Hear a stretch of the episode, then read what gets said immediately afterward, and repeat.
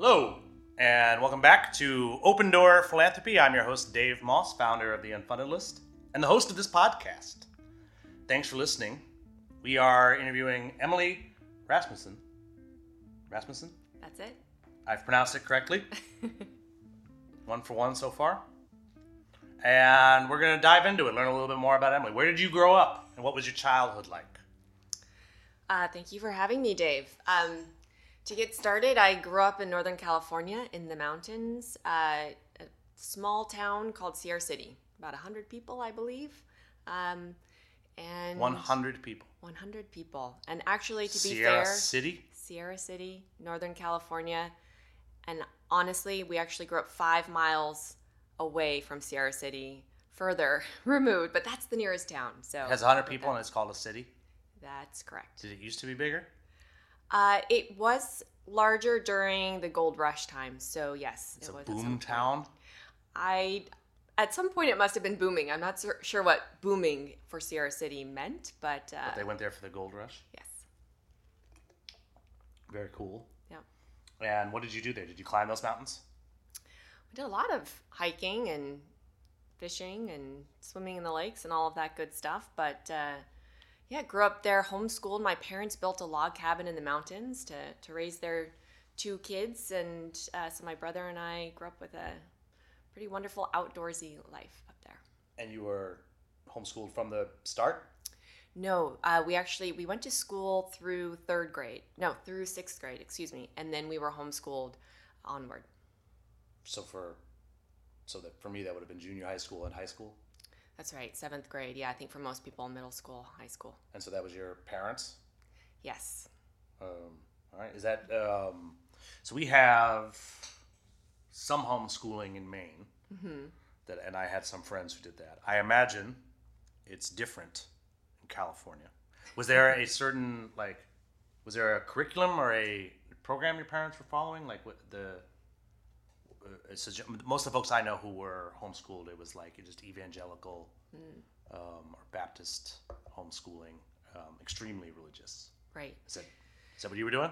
No, no. Um, so our form of homeschooling was what my mom called unschooling, which meant there was no formal I am training. familiar with unschooling. Oh yes. Okay. I used to work at the National Youth Rights Association, Okay. and several times we defended uh, students and parents' rights to unschool or non-school. Or Wonderful. Well, that's we were in California where that was allowed. Other states, uh, not so much.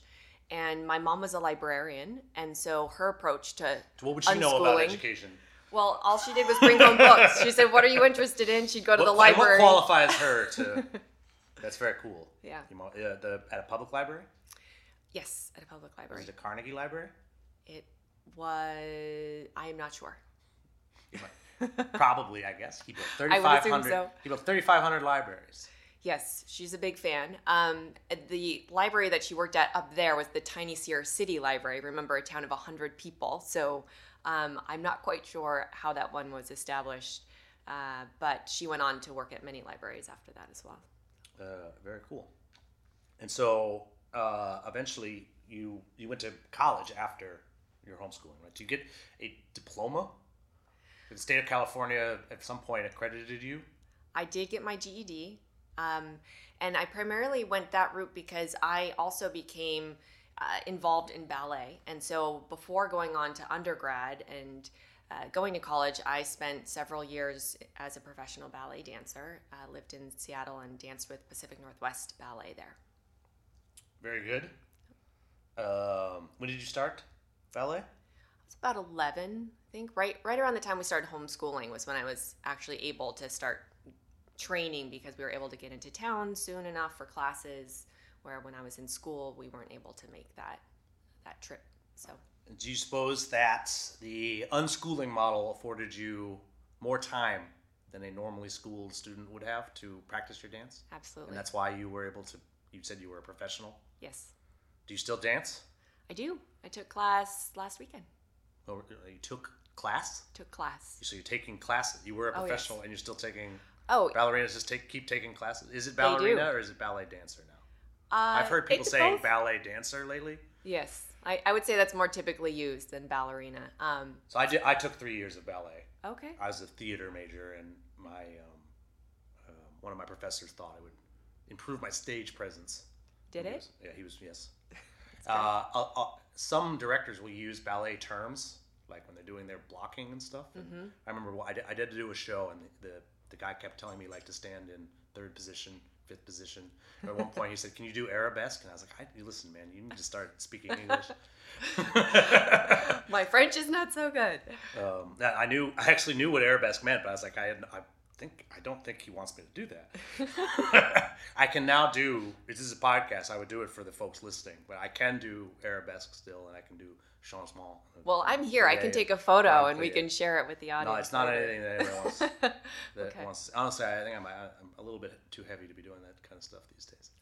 Which is something that when I was taking ballet, the ballet instructors reminded me of on like a regular basis. They are good at that. Yeah, they're pretty good at breaking people down. Traditionally, um, there's been a kind of a culture of that in ballet that has not been super healthy. Uh, but I think a lot of that's changing now, which has been really great to I went to Dickinson College where they have Central Pennsylvania Youth Ballet. yes, As I understand, fantastic it's one of the school. better ballet schools. Absolutely. And I, my like when I took intro or whatever, it was so girls come from all over the world. There were girls from Russia Hmm. in Central Pennsylvania taking ballet there, and I was in a class with like 12, 13 year old girls, Mm-hmm. and um, watching the instructor like tell them they were too heavy, and I'm like, she's the size of my forearm. it's a whole other level. Yeah. Um, and then there was also I, my pants were never tight enough. Mm. It's a whole like thing. I'm just trying to get some credits in the theater department. Okay, I don't know why we're talking about my pants this often. they need to see the lines in Yeah. order to judge if you're doing the positions correctly. That's yeah, there's a was whole culture and a whole aesthetic and all of this that's associated with it that is not in and of itself negative, but um, you know, the the execution of it and the education around it uh, is not always Do done you think with uh, care. there's an awful lot of not an awful lot, but there's some discussion of toxicity Mm-hmm. in the world today. It's a, a thing that people are. There's toxic masculinity and um, toxic culture and, and lots of them. The word toxic will come up a lot. Mm-hmm. Right? People get canceled for being toxic. Mm. Right. Uh, I think ballet. We've both experienced some toxic stuff in it yes. right? Mm-hmm. I think we would both agree you shouldn't cancel it over that. We've reviewed at Unfunded List lots of proposals from newer dance companies Oh, trying great. to be more inclusive and move past this. Mm-hmm. As far and I've seen overweight ballet dancers do incredible performances. Mm-hmm. There's really no reason for what our instructors were telling us. I don't think there's a very specific and narrow type of dance that is not uh, accessible to a lot of people. Yeah. Uh, you are very thin, still. okay. Thank you. I think that's living in New York. I've lost like ten pounds since I've been. Yeah, there's a lot of running around, and I live up a walk up, You so just I get, get to that the lounge and, yeah, lots of stairs. You go. There's stairs for for a city with a lot of elevators. There's also a lot of stairs. Yes. And the elevators are always positioned somewhere out of reach, Mm. too too much of a pain to get to. So So, um, how did you learn about giving? Mm. What was the first time? Like, what was the first time you learned about giving things? giving things beyond Giving giving, money, just giving. Um, you know, I uh, my mom as a like when she started at the library, for example, she was a volunteer. We so she used to talk about volunteering and and um, would work at. Uh, uh, not just at the library, but would find other ways to do that. Whether we were in a small community, right? So there would be these community events, for example, that would raise money for the local fill in the blank. And so she would always volunteer to go help with the pancake breakfast or the whatever the event was. So I think it was just very much a something that was modeled for us through action and through that kind of volunteering more than money. We didn't have money growing up. Well, most children don't have money, even if their parents have money. They don't. Exactly. So usually, your first experience with giving is something else. Right. I asked most folks who come on the show, and it's sharing their toy, or Mm. like you just said, volunteering. Did you volunteer at the pancake breakfast? I remember volunteering. Yeah, we volunteered at the library, helped out there, and then my grandmother also lived in the area, and she would be involved in things and have us volunteer also. Um, so I remember doing that. again, not really on the money side of things, but that was actually an interesting experience for me because um, my first memory of giving money was also as a as a kid, but maybe, gosh, I don't know, six or eight or something like this. And I remember getting a mailer from, uh, I believe it was the the AWCA, and um, The AWCA. is that eh, sorry, the ASPCA. ASPCA. the the American Society for the Prevention of Cruelty Against Animals. to animals exactly and uh, i had never heard of them before and i was very moved by this mailer and somehow maybe it probably didn't come to me to be honest it probably went to my mother or my grandmother Probably whoever it was pictures of pets in it. yes of looking course. sad. looking very sad. And i was very moved as a young child. Um, and i actually went on at 11 to become a vegetarian um, from all of this. But uh, initially it was about funding right? They were asking for money. And i remember taking my coins. They literally had nickels and dimes. Maybe i had a quarter or two in there and putting it in this little envelope and mailing it. Um, and that was my first experience. So it really wasn't through family giving. And I actually remember a healthy skepticism around giving uh, in my family beyond volunteering and doing things directly in the community.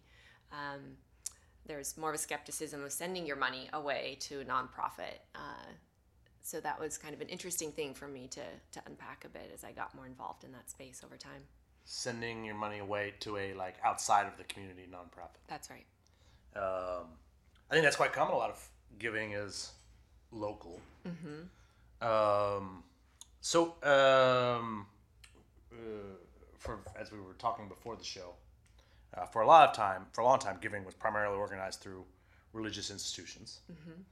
Um, in the city, it uh, um, in what was it, Sierra City? Uh, what are, are is there much religion there? They have a church There is for the hundred folks. Yep. Do they all go to the same church? I can't say for sure. I did not go to church. You didn't go to any of them. I did not. But uh, but there is a church in Sierra City, and there's another town, another ten or twelve miles away, called Downieville, which was the larger town that had the school that we did go to for a while. And that town had a couple of churches, a Catholic church and another um, Christian church as well. Maybe maybe more, but at least those two that I know of. Um, so I mean, uh, even even for those of us, so I grew up in a Catholic town, but I was not Catholic. Mm-hmm. It doesn't mean you get to be immune from Catholic traditional Catholic values, or because everybody around you is thinking and talking about them often. Mm-hmm. Right, so, w- like, was there what effect did religiosity have on you as a as a child growing up? Well, my family was not religious, as I mentioned, so we did not go to church. Uh, and there wasn't a whole lot of conversation about church or faith, religion that I remember much of. Um, I did have one friend I recall whose mother was very religious, and so when I would go over to her home, there was a lot more conversation about it. Um, so I guess my my take on it was just that it was something interesting, but it was not something that I internalized or fully, I don't know, understood. I guess in any in any way. Um, For many folks, the church is a very welcoming place. Um, I think folks in my hometown might might say that the Catholic church they go to is like the, where they feel the most welcome. Uh, and one of the things I think a lot of folks don't realize is that, like for me, who's also from that town, that would probably be the way, place I would feel the least welcome in my hometown interesting. because I'm it's a, it's a in, it's a community within the community Yeah. that gets to that, that gets to exclude community members. Mm. Like every like communities should be able to exclude people, right? it's sort of the nature of having a community. Yeah. But you're when you've got communities that exclude people who are in your community, mm. right? I that that's where I think trouble starts, and that's where I think many Americans, particularly our age, have a negative view of religion. And, and for me, that's why it is. That's interesting. And I, I will say that I remember going into the church often and it being a very welcoming place because there were, for example, the local theater group would perform in the church. And so it felt like very much a community space. And I would think I was too young to really understand faith and all of the implications around it. Um, but my my exposure to it in those brief you know those few times was very positive just as far as it being a community space but uh, yeah They are often involved in social change work, Mm-hmm. even sometimes social justice work. For all I will criticize the Catholic Church because I grew up surrounded by them, and I think I've earned the right. But they all, have also done an awful lot of good stuff for social justice in my community and many others. Absolutely. Um, and that's uh one of the things that I find difficult about it is um, currently they are on the flick. We have a small homelessness problem in Waterville, Maine, where I live, compared to New York City, where I am right now. Uh, honestly, it's, it's actually similarly visible. Like our 10 homeless people are about as visible as whatever the percentage is here. Right? We're, the folks from Waterville are used to there being zero homeless folks, and now there are 10. I don't know, I haven't done a head count. Um, but they have a little, um, they have their tents set up down by the river, and a lot of folks are concerned. And it is, we have a Goodwill Mm-hmm. and a Habitat for Humanity, um, both located, both have chapters in Waterville, mm-hmm. and as far as I can tell, doing great, great chapters of two great organizations. You do have a lot of the Catholics that that will not engage with those two organizations and are instead trying to help the, the homeless only through their church, mm. which is, is something that I find very frustrating. I want I also would like to help on certain issues in this town, and I and I, I can do so through Goodwill or Habitat for Humanity. Uh, I'm not I can't really go to the Catholic Church and participate in it that way, and they they're there are even some churches that are competitive with each other. Don't bring your donations to that church. Bring your donations to this church, and it's just that stuff. They need to keep their membership up. They need lots of other things. They want it. They're they're thinking existentially, uh, and, and while also trying to help their community. But the fact that they are you know exclusive in certain ways makes it difficult to accomplish that social change. I've found. Hmm. I warned you before that I sometimes go on tangents. Yeah. Do you have homeless in Sierra City? It's probably warmer in the winter.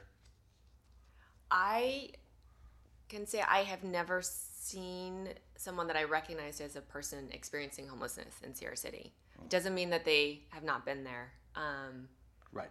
Yes, it's not always as visible as. Mm-hmm. Um, it's also a pretty. It is a mountain town. It's a pretty difficult place to be homeless. Um, beyond the summer, there are about two months where it's Ma- lovely. Everywhere in Maine is pretty rough. I, it's one of the reasons why I think people are so concerned with because winter is coming up, um, and we don't always have enough warming shelters. Um, okay, we are moving through your life. Uh, eventually, you like you completed your homeschooling, and you have your GED, and you're you're leaving the Sierra. You, le- you left the Sierra City area to go to college. Where do you go to college?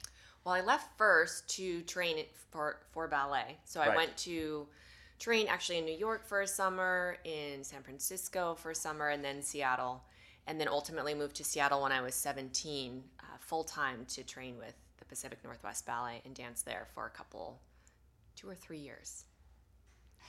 and then so at some point you, you stopped dancing and went to college Yeah. So then uh, what happened was I ended up having an injury, had to have surgery. So that took me out of dance for a while. Right around that time, 9 11 happened. And that really, just as, especially going through that surgery and having more time, just had me thinking about other things going on in the world and other things I might want to do with my life. And I always felt that I wanted to go to college at some point, but at least at that point in time in the ballet world, it was very difficult to do those two things simultaneously.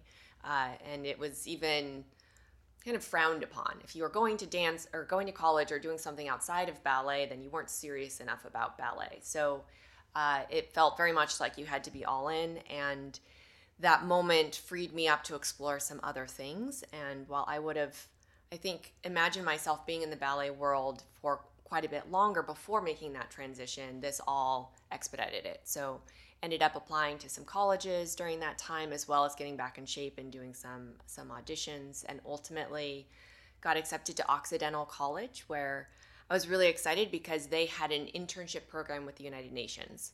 And at least at that time, it was the only internship program, undergraduate internship program with the UN that I was aware of. So I was um, excited to, to go there to be able to participate in that. Um, yeah i think um, those sorts of uh, internship or experiential programs at colleges have been growing quite a bit s- or since we went to school which is um, sometimes i think i like just graduated and then i do the math out and realize that it was a very long time ago. Yeah. Um, there were you could get maybe an internship or something like that, but it does seem to me that like almost every school now has like vast levels of program.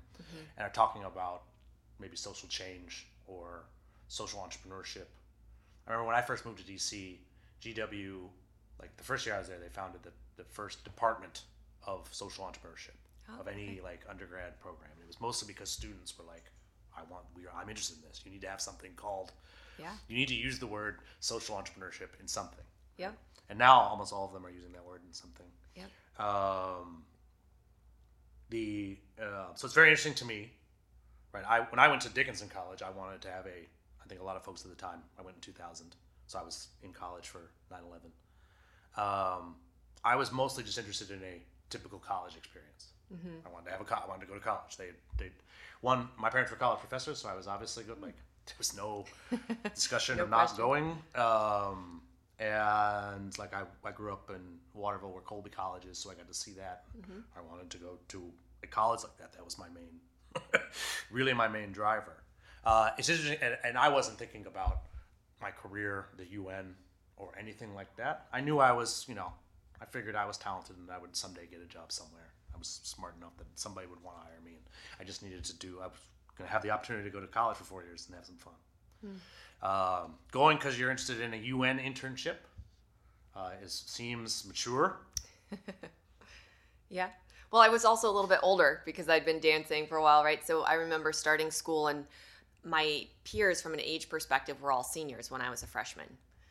Um, so I, I think I did go in with quite a bit more life experience and more focus on what I wanted to get out of my time there.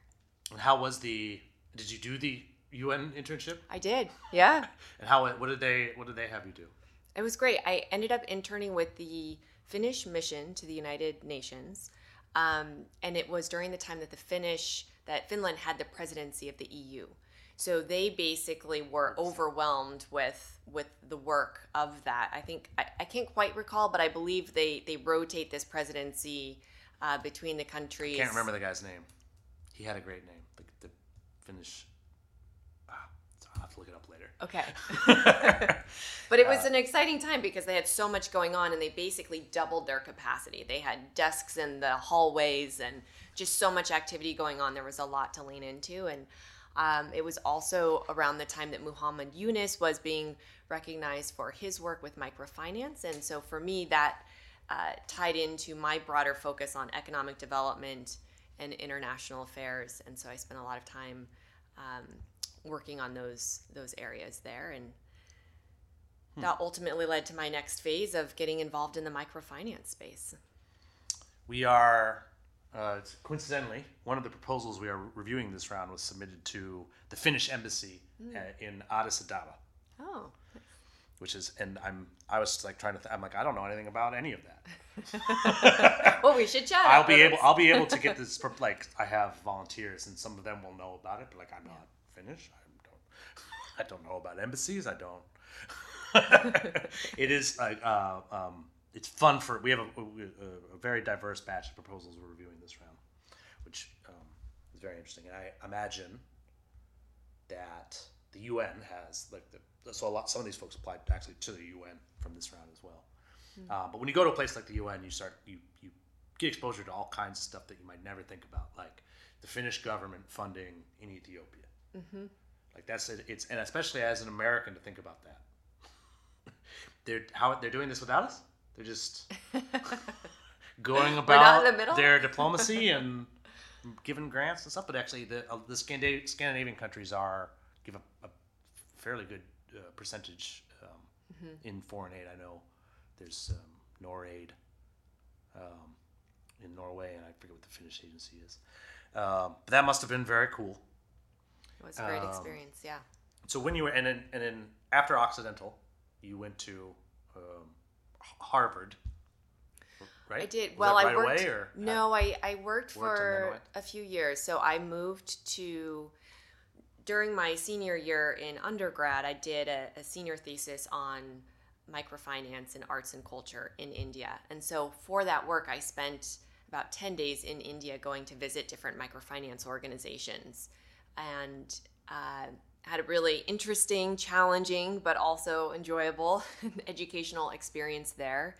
And ultimately, uh, out of that, was offered a position at one of these microfinance institutions after I graduated. So I moved to India a couple months after graduating and spent over two years, I think about two and a half years in India, uh, working in microfinance, based out of uh, New Delhi area, but a lot of the work that we were doing was in the rural northeast. So spent a lot of time in the smaller villages in those areas. Cool. Yeah, it was a great experience. For those who may not know, this might include me. What is microfinance? Mm. Microfinance is giving small very dollar, small, very tiny finance. micro, you might say. Little micro means one one thousandth. So you you finance one one thousandth of the program. Not exactly, but you know, you could. It, maybe there is some version of that. Um, that there are many different models of I think you microfinance. should fund the full program. right? Personally. Okay.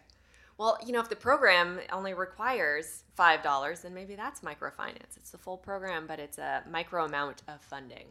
I think that's typically in the microfinance world. The idea was so Muhammad Yunus is really considered the godfather of microfinance. I've Um, heard of him. Great. So Grameen Bank he founded in Bangladesh, and this really pioneered this movement.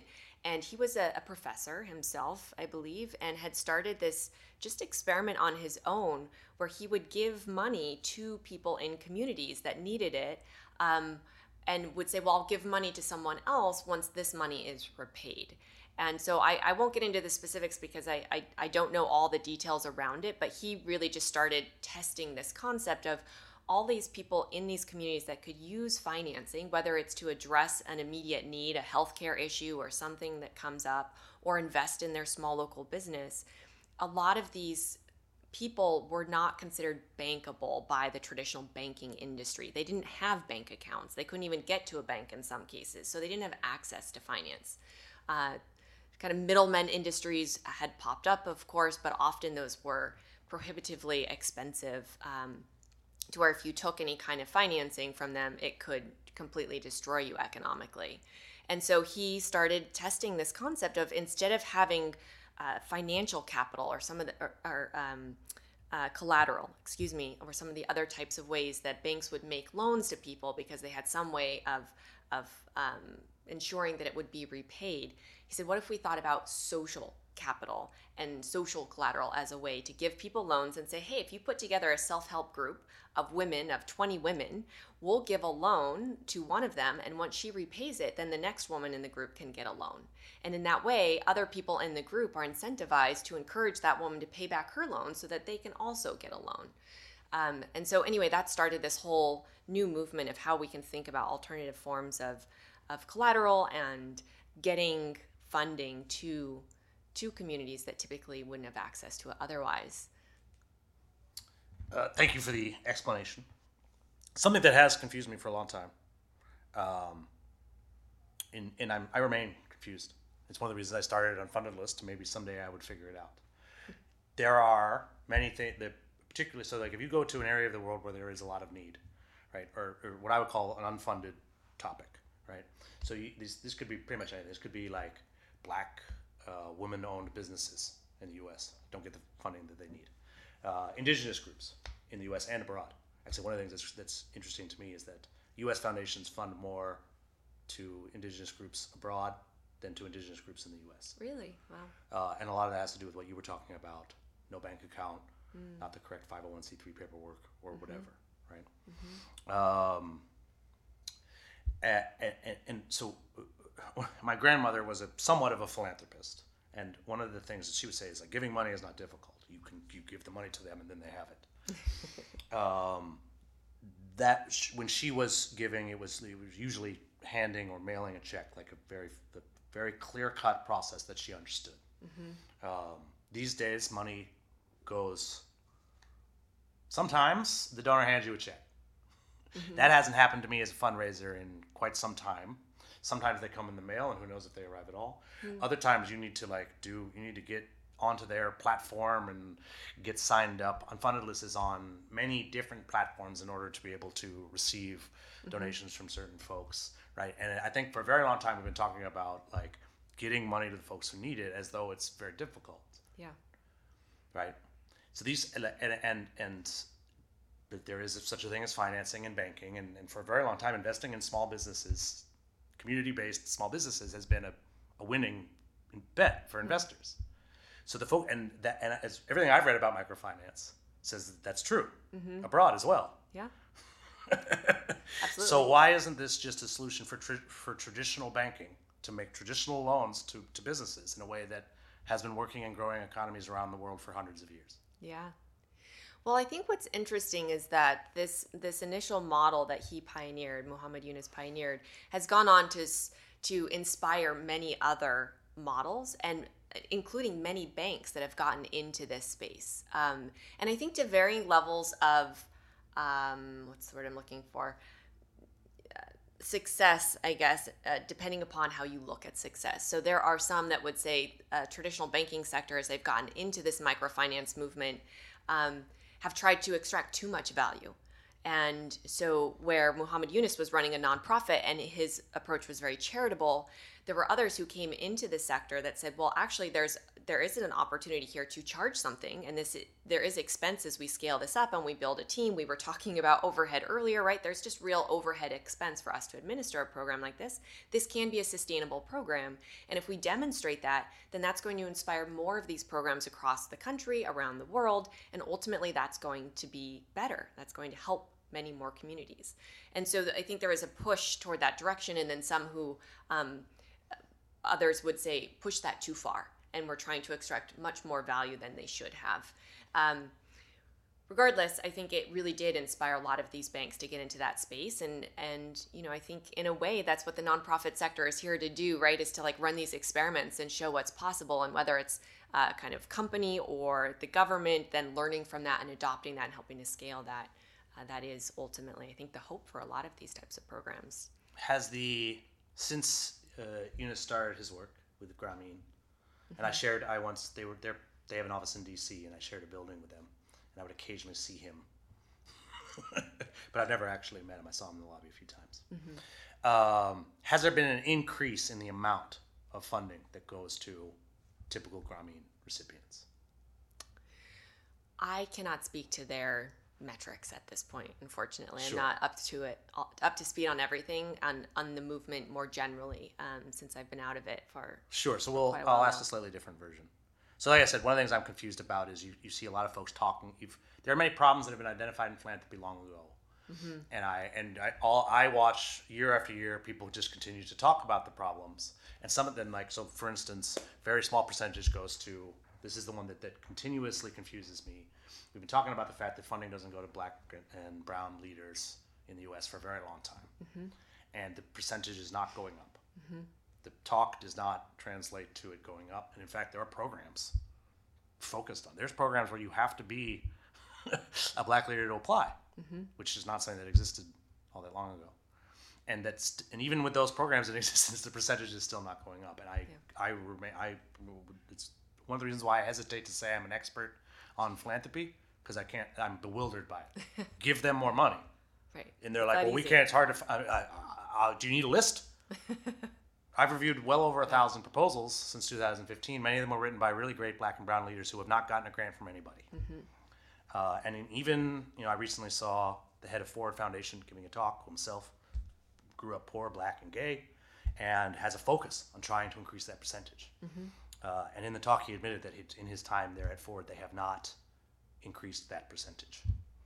And so, and again, I don't know Why? uh, the re- I'm not trying. I'm sometimes with my tangents, I have like a theory or like I think I know what I'm talking about here, but I really don't know. And I've never been to India. I've never done microfinance work. I've never been into sort of this stuff. So I uh, and um, you know we, we have some other things that we can get into as we go along with the questions here. Um, but like, is it just really is is philanthropy just really hard to make change in, or like is systemic inequality too difficult to encounter? Um, because again, to me, this seems simple. right. You you're why are you you're funding the wrong things in many cases. You just need to stop and fund the right things. Right. Well, especially when you hear someone like the head of the Ford Foundation saying this is a goal, and it's, okay, well, you have lots of money. You could you could change the funding I was sitting there dynamic saying, right I'm there. like, and I, I Yeah. his on. I, I I don't want to give the guy a hard time. Um, No, and they have their doing a own lot better than a lot of other Yeah. folks, and I I appreciate that he's admitting um, that they couldn't do it. And Yeah. actually a lot more. When I started Unfunded List, I don't think he was the head because I tried to call them and ask how many because they used to accept full Mm-hmm. length proposals from anybody. They don't now. You now it's like a letter of inquiry. It's only like Mm-hmm. one two short questions. It's, it's a lot less time. Mm-hmm. There used to be like a full forty hours to write grant proposal that you could send in there. It was the largest open process in the world. Wow. And I tried to get information on how many they received, and they would not tell me because it was, an, I'm sure, an embarrassingly Massive. high number Yeah. of. And if you were to take do the math on it, Mm-hmm. 40 hours times the 40,000 proposals would be my guess. Yeah. Um, similar programs you compare it to. Mm-hmm. You start paying them minimum wage to write those proposals. Mm-hmm. It's actually more money than the Ford Foundation gives away every year. Wow. And there's some other programs, so like Echoing Green, you may have heard of. Yeah, of course. They don't actually give that much money away every year. Right. and they get ten. They're getting applications in the tens of thousands. Yeah. I've I've I've done it myself a few times. I've Yeah. twice rejected Me as well. echoing green. Can join you on that list. I wrote a, I wrote a blog post several years ago. I interviewed a lot of I, interviewed people who had been success who had been denied by Echoing Green but successful with their ventures. Uh-huh. Which because because it's most people it's the it's ninety nine point nine nine nine nine nine nine percent of the people who apply to Echoing Green. Uh-huh. And again, pay minimum wage to the people for the just the time it took them to write the proposal. Mm-hmm. And it would exceed. It's called net granting. Folks call the math on that. Hmm. And there are many programs that are actually net negatives as a result. And to- It's a big the administrative difficulty there is, I think, a suggestion as to why perhaps funding is not increasing to some of these groups. Right, I think that's right. We're we're hamstrung a bit by the the infrastructure that we have, and a lot of these older institutions as well um, have been set up in certain ways that precludes those people who are running them now, right? And so you're trying to move a much larger ship, and things take longer. But ultimately, over time, I think the idea, the goal, the hope, is that there will be a much bigger impact, and and there will be a bigger shift of funding. Uh, but it is also one of the reasons why some of these alternative models of funding. I, I'm obviously uh, I work in the Giving Circle space, and and most Giving Circles don't ask for applications. They try to not even engage with the nonprofit until they're telling the nonprofit they have money for them, and that's part of it That's because. Every giving circle I've been involved with did ask for Yeah. applications. That's interesting for me to hear. Um, and I would say the application part of it, um, the, some of the grapevine materials I read t- did you use the word administrative burden, which I appreciate. It's a term I use a lot. The fundamental problem with philanthropy is the administrative burden. It's wonderful and nice to think about giving the money away, and when you actually start to do it, you realize this is work. This is Yeah. school work. yeah, There's spreadsheets and budgets and stuff to read yeah, and things to learn and look up and and uh, numbers to double check and it's work and it takes a long time. I, program officers who work at foundations are some of the hardest working people I know. Agreed. They have to read a lot of different programs. Most of them they have to turn down, uh, and they have to do so with diligence. Um, usually, if they're if you're doing it professionally, right, it's not even your own opinion. You have to follow like some sort of matrix or rubric that's been explained to you. Right? Right. Very difficult, very difficult work that, that often goes unappreciated. But right, not right now. I appreciate you, program. Even when you reject my grants, Yeah, it's I, a I tough appreciate position to the be time in. that you have put into it, and certainly I wouldn't blame a program officer for rejecting my grant. uh, they're doing their jobs. Um, so um, we've been bouncing around a little bit. I want to. I want. Uh, a couple more questions about education. We have. We, I, I've been privileged to interview many Harvard graduates on the program. My uncle, like you, has an MBA from Harvard, and he did well with it. Great. Sort of, not as well as my mother. but who's counting? he does not listen to the podcast, so I can get away with that kind of stuff. um, so you obviously you were interested in ballet in during your high school years. Um, once you got to school, what were you what were you interested in studying? What sort of classes? And did you major in the arts? I did not. undergrad? No, I was actually very clear that for me, going to college was is not business? pursuing the arts. Well, it wasn't business. uh, You mean, well, in business school, yes, it was business. I just meant generally like business. I didn't um, necessarily mean you were majoring in business or anything, but you were you were taking a, I guess arts. I, I don't know. Arts are business and serious. So uh, I'm trying to think of what's a what's a, like you had a non-artistic Yes, I wanted to pursue academics. Practical, Yes. I guess. I felt that I pursued ballet and I, that was my passion in the art world. And if I wasn't going to pursue that seriously, which meant through the the apprenticeship model with the company in that channel, then I wasn't going to go to college for it. Certainly, there was nothing in college was going to teach me about ballet. It's was my feeling. Um, now there are certainly people that go to college to study ballet, but it's just a very different model from the one that I had bought into and and wanted to pursue. So when I made the change to go to college, had nothing to do with the arts. It had everything to do with international relations and You mentioned the ultimately UN, yeah. Exactly. And ultimately, the um, economic development. I got into that side of things as well through that interest in microfinance. And to your point earlier, social entrepreneurship. I remember uh, in college discovering Ashoka and reading a book. I believe it was something about, or maybe even called The Seed of Discontent.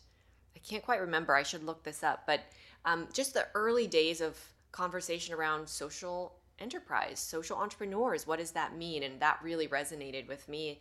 And I think microfinance became the first very tangible example of that to me when I went to the UN and um, and learned about the model there. And ultimately, it was actually Acumen Fund here in New York that was one of the early impact investors.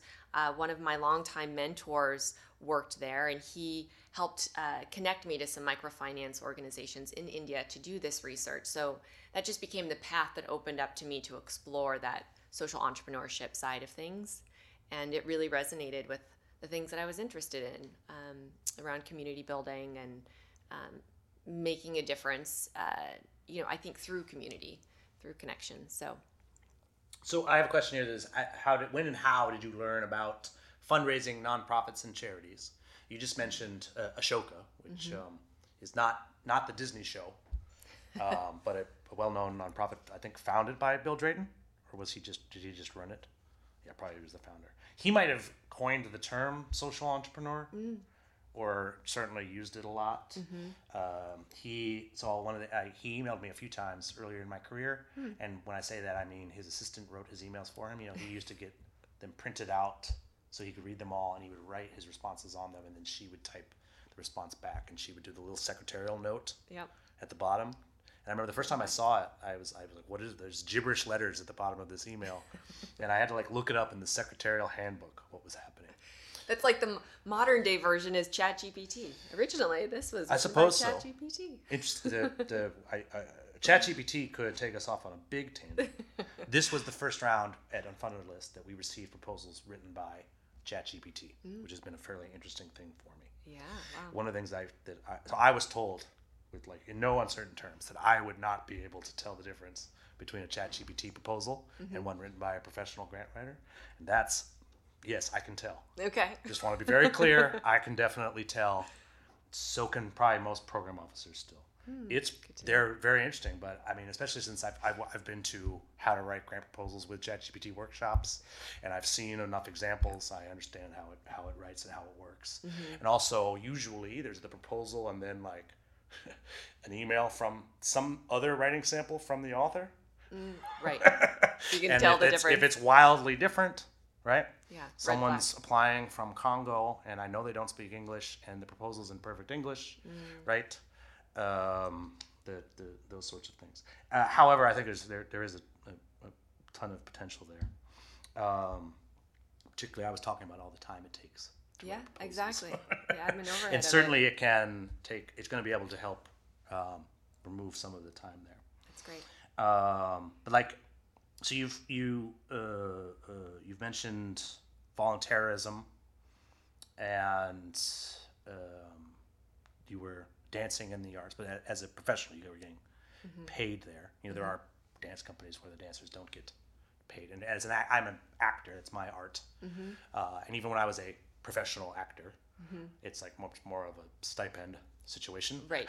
You're acting for probably the local nonprofit theater or something. Well, generally, I the, when I've been paid to do shows, you get paid for like the show, Mm-hmm. but not the like six weeks of rehearsal and all the other stuff that goes into it. And it's really not a one of the things I wish Dickinson had taught me when I was majoring in theater arts mm. was that theater's not a real business. yeah. Um, and that if I wanted to do to do it, I needed to learn how to do lights and sound. Those are, that's how people get the. If you want to get, make money as an mm. actor, you better be really, really good at it. Yeah.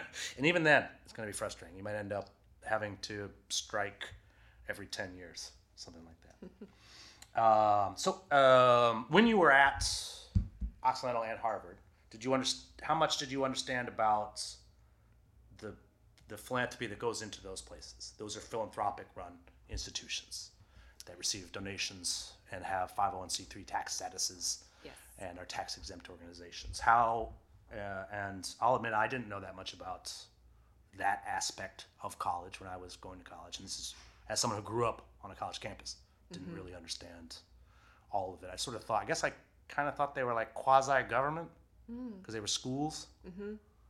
Um, but the, uh, Colby, Harvard, and I believe Occidental are private institutions responsible for their own budgets. Right. How much of, of that did you understand when you were going to school? I had some sense of it because I was a recipient of scholarships. And um, I think at both Occidental and Very HBS expensive if you weren't. Yeah. yeah, most exactly. Um, still very expensive, but Mm-hmm. and I think both of those schools also made a point of connecting you to the donor who was making your scholarship possible, and so Mm-hmm. building that direct connection, either whether you're meeting on occasion at a, a luncheon or something that they're hosting for everyone to thank donors and um, You, as a scholarship recipient, were invited to donor events.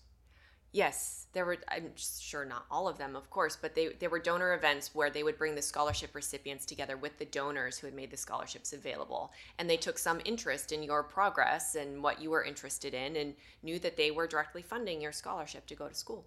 So through that experience, I I had more of a sense of how What did you think of it? Did you like talking to these folks? I did actually. These were strangers paying for you to go to school. yeah, I felt It seems like a potentially awkward. grateful. I mean, it, it could be considered awkward, but I There was no sort of was- sense of like um, that you might owe them something. No, I didn't. I mean, Not necessarily. what I owed them was was working hard and not squandering this opportunity. Uh, that was something that I felt that had been Mm-hmm. They deeply this- ingrained in me from dance. So I there was no risk of that not happening. It was at, at Dickinson, they were they would be very they were they're always fundraising, um, like, like many schools. But I remember when I first got there, they started explaining, uh, and I was lucky. My parents were Colby professors, so Colby paid for me to go to Dickinson, okay. the, the full um, weight of it. Uh, but Dickinson was quick to point out to me that that was not the full cost of my being there. So even though it was at the time like one of the highest tuitions in the country, mm-hmm. they would like send me these materials showing that like actually it costs this much, and I have all these donors to thank, mm. right? And I and I I resented that because right, my parents worked very hard, Yeah. and their employer was willing to pay for me to go to school, Yeah. and I if I if there's anyone I feel grateful to, it's Colby College for hmm. paying for me to go to school. I didn't ask for I didn't ask them to undercharge me Yeah. and quite frankly, I think that the amount that they were charging is more than enough, and I can do their 990s are public, and I can pull them, and I can do the back of the napkin math on that. Yeah. And sometimes it does not add up. For instance, so Harvard, where you went, I, like I said, I've uh, been fortunate to interview several Harvard graduates on the show. And I usually like to talk about that. This is one of the most powerhouse fundraising operations in the known world. They have been fundraising for over 400 years, which is one of the main reasons uh, why they have so much money. How much money? You ask. Would you like to make a guess as to? so I only have figures from last year's tax return, Okay. and we can guess that this is that the endowment is in fact probably about three to five percent bigger by now. Um, but how much money do you think Harvard has? I, I wouldn't even venture a guess. They have fifty-one billion dollars. Wow. Uh, and an operating cost of five billion dollars. So they need to make not quite ten percent tax free off their investments, which I think they do, and that would cover their operations costs. Yet they still charge tuition to folks. They still charge. Uh, in fact, a lot of colleges are, de fact, like one of the things we don't understand about them is that they're like largely real estate businesses. Um, they're just renting out land that they own to people full price and not paying taxes on that land. Like lots of great benefit. I, I I'm all for I'm all for it. Yeah. Harvard is providing great value, but we should understand what's going on there. And this is Harvard University across the board. This isn't Harvard Business School. Is that right? The Harvard Endowment Yeah. consists of 14,000 funds, 70% of which are restricted to uh, specific things like the business school or something else. One of the largest gifts ever in history. Oh man, I should have looked this up. I believe it was Paulson. Is the engineering school at Harvard now called the Paulson School Yes. for Engineering? Yeah. Mm-hmm. Okay. So that was here's the Kennedy School. Here's this school. The engineering school is unnamed, and everybody knows these other ones. But the engineering school had won more Nobel prizes at that point. Mm. And they went to Paulson, who didn't even, I don't think even went to Harvard. And they were like, this is a great opportunity. Give us $400 million. Hmm. and we will name, the now that, now that school is named the Paulson School of Engineering. I, I actually have always, I've often, I don't think Kennedy gave $400 million. So I doubt it. but that, that happened a long time ago, so these things change over it time. might have been, he was, he had the, he would have been able to raise that. right So I assume that's probably what it happened. part of it. And in fact, Harvard himself, uh, there was a man named Harvard for a long time, and there still are. There's a Harvard and Harvard uh, law firm somewhere in New York, and it's descendants of Harvard. Bill Harvard is a guy practicing law out there, wearing suits, and he guess where he went to school. um, but um, hmm. What does it say? oh yeah, so um, right the the with 14,000 funds and 51 billion dollars in various bank accounts. Um, one, one of the interesting facts about it is the fees they pay to fund managers is more than the cost of undergraduate tuition. Wow. The fund managers make more money than undergraduate tuition does. Yeah. Um, the uh, so do you donate to Harvard or Occidental? I I have. Yeah. So, so someone with fifty-one billion dollars says, "Could I please have some money?" And you were you were Yeah. cool you know, with that. Well, the the way so. Um, not exactly I, that that way. So the way that I've become involved in the school, both financially and with my time, my volunteering hours afterward, is I am now on the board of the Harvard Business School Women's Association, and um, through that work, we actually pool money. So we all give, and we pool money to give back to uh, provide a, a scholarship for a woman at uh, HBS. And so, yes, through that work, um, we're both giving back to support women in school to go to school there, and then we're also building a community of alumna after the fact to support each other. And we have lots of programming and um, events, educational, networking, other types of events as well to help women after they graduate, along with their, It's very interesting. professional careers. So when I asked about your first experience with giving, Mm-hmm. it was the, the some key words were you. So it was your mother, uh, the library and education, right, Mm-hmm. and um, volunteering, doing some volunteer hours, right, and then fast forward a few decades, and there you are volunteering to help women, right, get scholarships so they can read books. I, I like asking that. Yeah. Mm-hmm. I think there's often huge connection between our first giving memories and the and what it is when we do old when we're older. Yeah, it's a nice connection. As you probably know, most Americans give Yes. whether it's Well- recorded or not. Last year, less, well, fair enough, whether it's recorded or not. Uh, one of my general criticisms, so I, the, I'd like to talk about the Giving USA report. Yep. Um, something I read every year. I generally have some, I think it's, they do their best. The methodology is difficult. A lot of giving is not giving that you are going to be able to track. Right. Uh, particularly like, so you, you worked in microfinance, there's remittances. Right. Um, we have an increasing number of refugees. As I understand from watching the news, your mayor believes that there's too many coming into the city. Yep. And I've been walking around and it's quite crowded out there. I think you might be right. Um, I think they should all move to Maine. We have plenty of space. uh, and actually, we have a long and thriving history of taking in asylees and refugees. And my my Waterville has a large uh, Lebanese community from in the '80s when they came when they all came over. Um, and some of those folks are giving back to their families in Lebanon.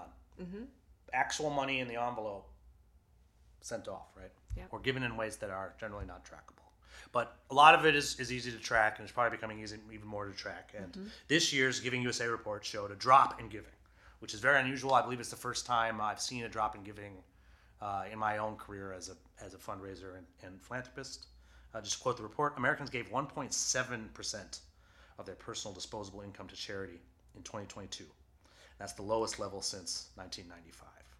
Um, I remember it was 2.4 percent uh, when I first started my first job as a development assistant at the Seed Foundation. I remember my boss explaining that to me, and he I remember him also saying that giving was pretty much always two percent of GDP. Giving's two percent of GDP. There's nothing you can do about it. It never goes up. It never goes down. It's two percent of GDP.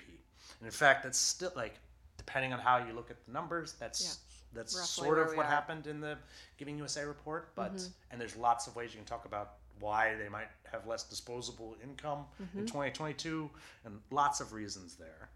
Uh, but w- w- w- what do you think? Why are Americans giving less to charity, according to this report? Yeah, I I mean you're right. There's so many different reasons and so many different things it could be. Certainly the economic situation is one of them. And um, I think a lot of people have been cutting back on spend generally. So we tend to see giving also um, be affected by these these broader market dynamics.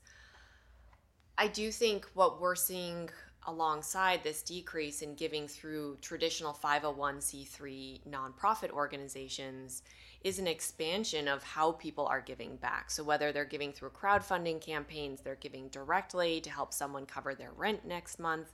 Um, they're doing, as you said, remittances or you know many other forms of giving that people are doing that uh, aren't captured in this report. Um, I know Giving Tuesday has been trying to to do a broader capture of all different types of giving, a kind of broader generosity, state of generosity report. And they've been seeing um, through that work that generosity is very much up. It's just how we think about being generous and how and where we give is shifting.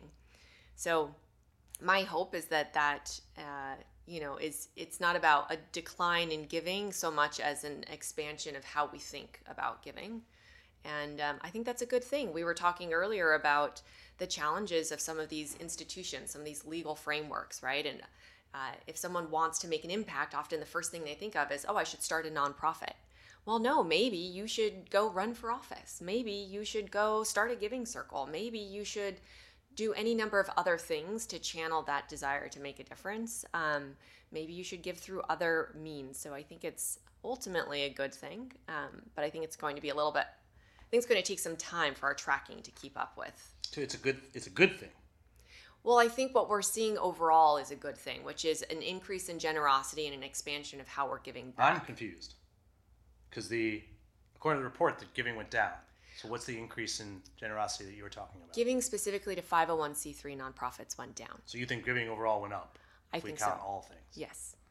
Um, That's my that's my theory based on some of the indicators we're seeing think from you might be other right. reports. Some of that might be, so political giving is at an all-time high, absurd levels. Mm-hmm. Um, are you familiar with the term? So, as a fundraiser in various offices, I would we would often talk about cannibalization, Mm-hmm. uh, and it can mean several things. I mean, I think the first time I so when I was at the Seed Foundation, we were launching a capital campaign. Mm-hmm. One of the things we were worried about was cannibalizing our annual donors, and actually Harvard probably has similar conversations when they do new capital campaigns. Right. So you've got a donor who, in their mind, is ready to give you his ten thousand dollar gift every year. Yeah. Right. And before he gives that, you go to him and you ask for a capital gift. And instead, he makes ten thousand dollar gift to the capital campaign, and then he stops. And he's no longer an annual fund donor. Doesn't do it this year. Doesn't do it next year. Doesn't do it the year after. Right. You've actually taken money out of your program by doing that. Um, I think all the I think the, the, the no I've not seen anyone in the news talk about it. They'll they'll talk about fundraising totals going up and up and up. Right, Right. we're looking at it's going to be billions and billions, um, and that's in not that long ago. Like if you look at the how much like Bill Clinton raised to run for his reelection compared to what Barack Obama raised to run for his reelection, it's it, it doesn't look like it's the same activity. uh, and so you might have someone who was going to give thirty dollars to their local humane society, and instead gives fifteen dollars to Barack Obama. I think one of the, the one of my least favorite examples of cannibalism are those folks that stand on the sidewalks with um, uh, clipboards and ask for donations to nonprofits. Uh, I've seen this is so cannibalization is very difficult to prove because it goes into like innate what they were going to do later Yeah. which is really, really hard to it. capture in a survey because Yeah. they probably won't admit that they were going to make that larger gift, right? Mm-hmm. Um, but we have lots of there. There is some evidence to show that someone might have been might like they give hundred dollars to a nonprofit that they like every now and then. Mm-hmm. they get stopped by somebody on the street and they get asked for money, and maybe it is even the same nonprofit, they'll give right there on the street, but probably less because mm. they're standing there on the street talking to a stranger, not in the privacy of their home, doing it the normal way. Right. Right. And then also that those folks take a little bit off the top to pay the person who's standing there with a clipboard, which is fair. Right. And so smaller donation, a little bit off the top, ends up um, the giving going down. Um, I uh, I also think we might be seeing some right. There's a lot of very positive coverage when very wealthy people make large gifts, uh, particularly Mackenzie Scott. Yes. Been a lot of that coverage. The giving is so much, and the coverage is sometimes exaggerated. Um, she's giving a lot. She's being very generous, and I think she's being very thoughtful. I'm a fan when folks hire professionals to, to give money, which she has done. She's working with some of the best, and there are proposals. Yeah. There are proposals now. For a long time, people were telling me that proposals are going away. Mackenzie Scott doesn't read proposals. I was like, well, we'll see. Right. And currently, it's all about reading proposals over there. Um, I, uh, in fact, we are reviewing some of the folks that didn't get into the open call this round. Um, but I think some folks might be at home watching that news and say, listen, if she's given, you know, millions of dollars to my favorite charity, I don't need to give my fifty dollars. Right. Um, and I'm I'm really worried about the upcoming elections. So I'm going to give it here, or I'm going to give it to my family, or I'm going to give it back to this other country in some other way. Yeah. Right. I, as a member of giving some giving circles, I'll say that I think it, there's some possibility there as well. I'll give a personal experience. When I first joined the Slingshot um, Funds Giving Circle, my grand my grandmother was very she she gave the give seventy five hundred to participate in the circle back then, um, and she gave the seventy five hundred, and she said actually very clearly that this was she was going to give fifteen thousand to I forget something that she normally gives money to, Uh-huh. and she did not give it to them.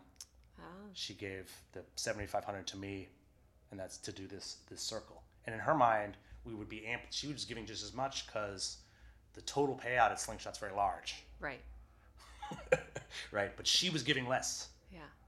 even though maybe the impact was more, mm-hmm. which is an arguably true statement. Mm-hmm. But like I've personally seen giving circles contribute to folks giving less. Is there mm-hmm. anything we do about cannibalization here at Grapevine?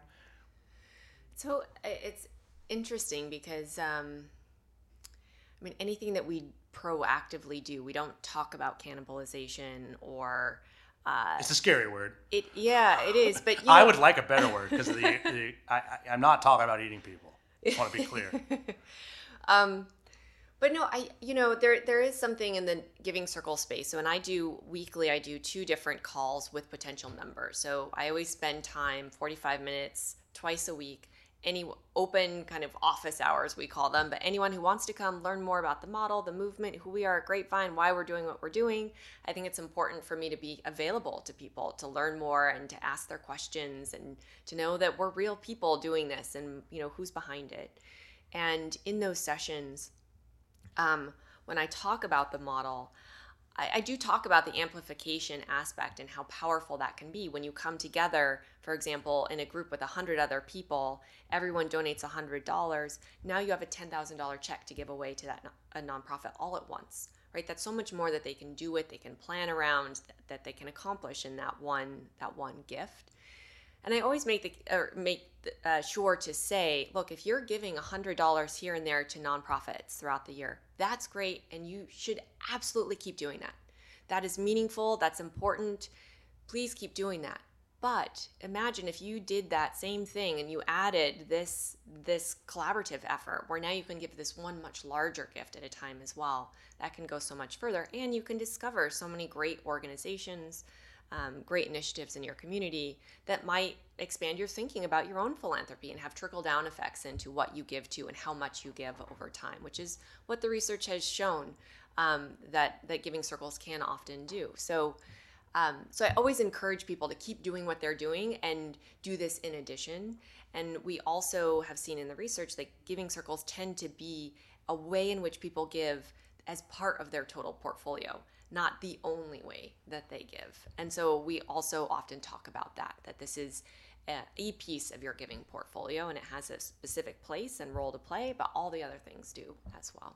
Um, yes, excellent. So I think uh, to go back to my grandmother's example, Uh, this did give many organizations the opportunity to get on her radar that would not have otherwise. And I do think it's possible. And I know I know for a fact that some of the groups we funded through the circle got gifts outside of that from grandma and also from mm. all the other members' grandmas. Most of us were getting the 7500 from our grandmothers. We, mm-hmm. this was a giving circle for young Jewish philanthropists in their 20s who mm-hmm. were like gonna be on the foundation board someday. Mm-hmm. So it was sort of like practice for us. And in that way, we, we were very encouraging to the applicants to be like, listen, you should like you're applying for this grant, but like realize that all of us are going to be on the boards of foundations someday, right? And we're doing we that so we were very deliberate to have site we did site visits, which were somewhat burdensome for the applicants, but a tremendous opportunity for the applicants, and they and not um, um, required. Um, so you mentioned, so we did, we definitely read proposals back then at Slingshot, and then um, most of the giving circles I've partnered with, actually all of them, because of what I do, they all accept proposals. If they didn't, I don't know how I would partner with them. You mentioned earlier that some of them don't, some of the programs don't. Um, so can you, how do you, how are folks making decisions about where to fund if the applicants aren't given a chance to make a direct appeal? Right.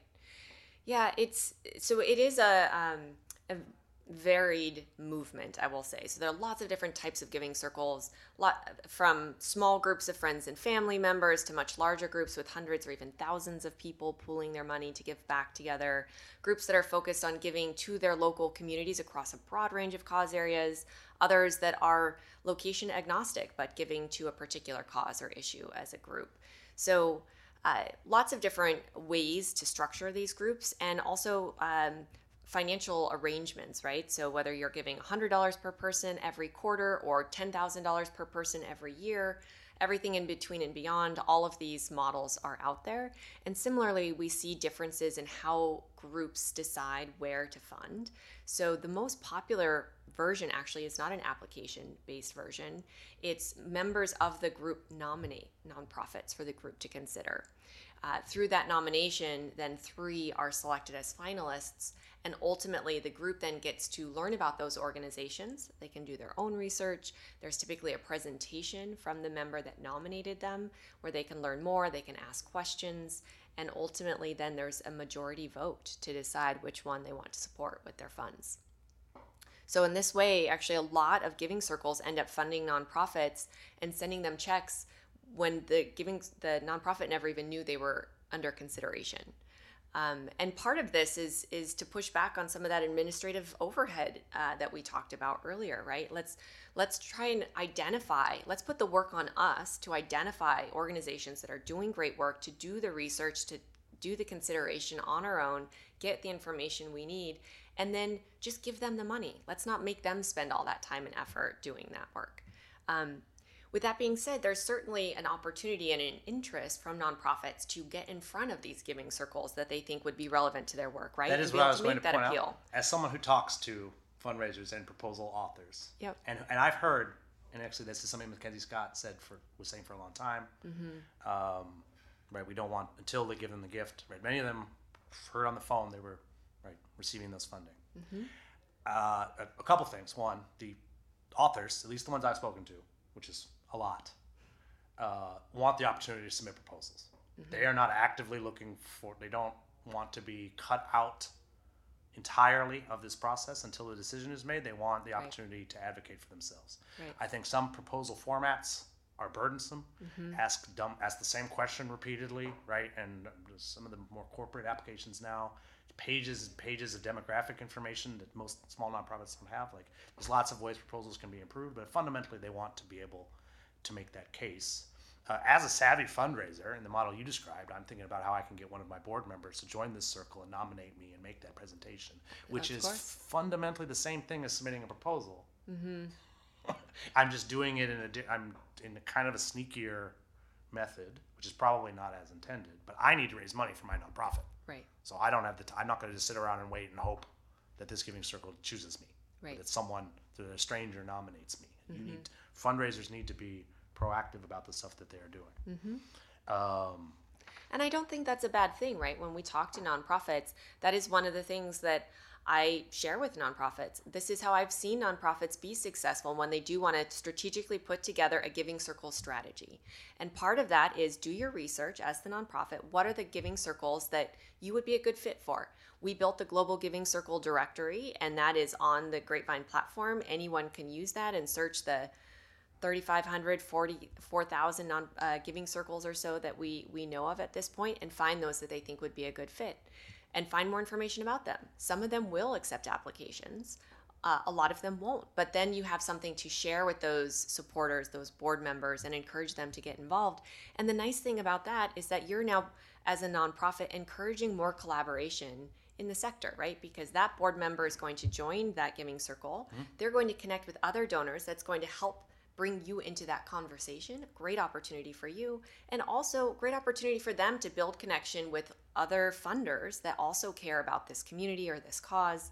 And if they fund other things as well, that's great. Again, this is like this idea of it lifts all boats, right? Let's grow the pie. Let's not be so, let's approach this work from a position of abundance. Um, and so there are strategic ways you can do this. And I think, um, it, it, can be very helpful for everyone for the nonprofit for the, the donor the board member and for the broader community. Very good. Uh, so you also have done some fundraising. As i understand you have recently finished a fundraising round. Yes. Congratulations. Mm-hmm. thank you. Uh, so you have your money and you now spend it until it's gone right? That's the yes. plan? I, something like that. Hopefully, hopefully we don't spend it until it's entirely. You have gone. to spend it. I think in general they want you. They're going to want you to spend it. Oh yes, we will. We are spending it. Don't worry about that. uh, so the uh, the giving circles on the platform, these are giving. It's what we would call philanthropic capital, right? That's right. Generally to 501c3 organizations. Although I imagine there might be some some of the circles that have broader that are willing to accept other groups, possibly. At the very least, fiscally sponsored groups? Yes. So the platform itself, right now, we facilitate donations to 501c3s, fiscally sponsored organizations. We can also support federally recognized tribes. Um, we yeah. support quite a few of those actually through a few of our giving circles and uh, some schools and, and faith based organizations as well.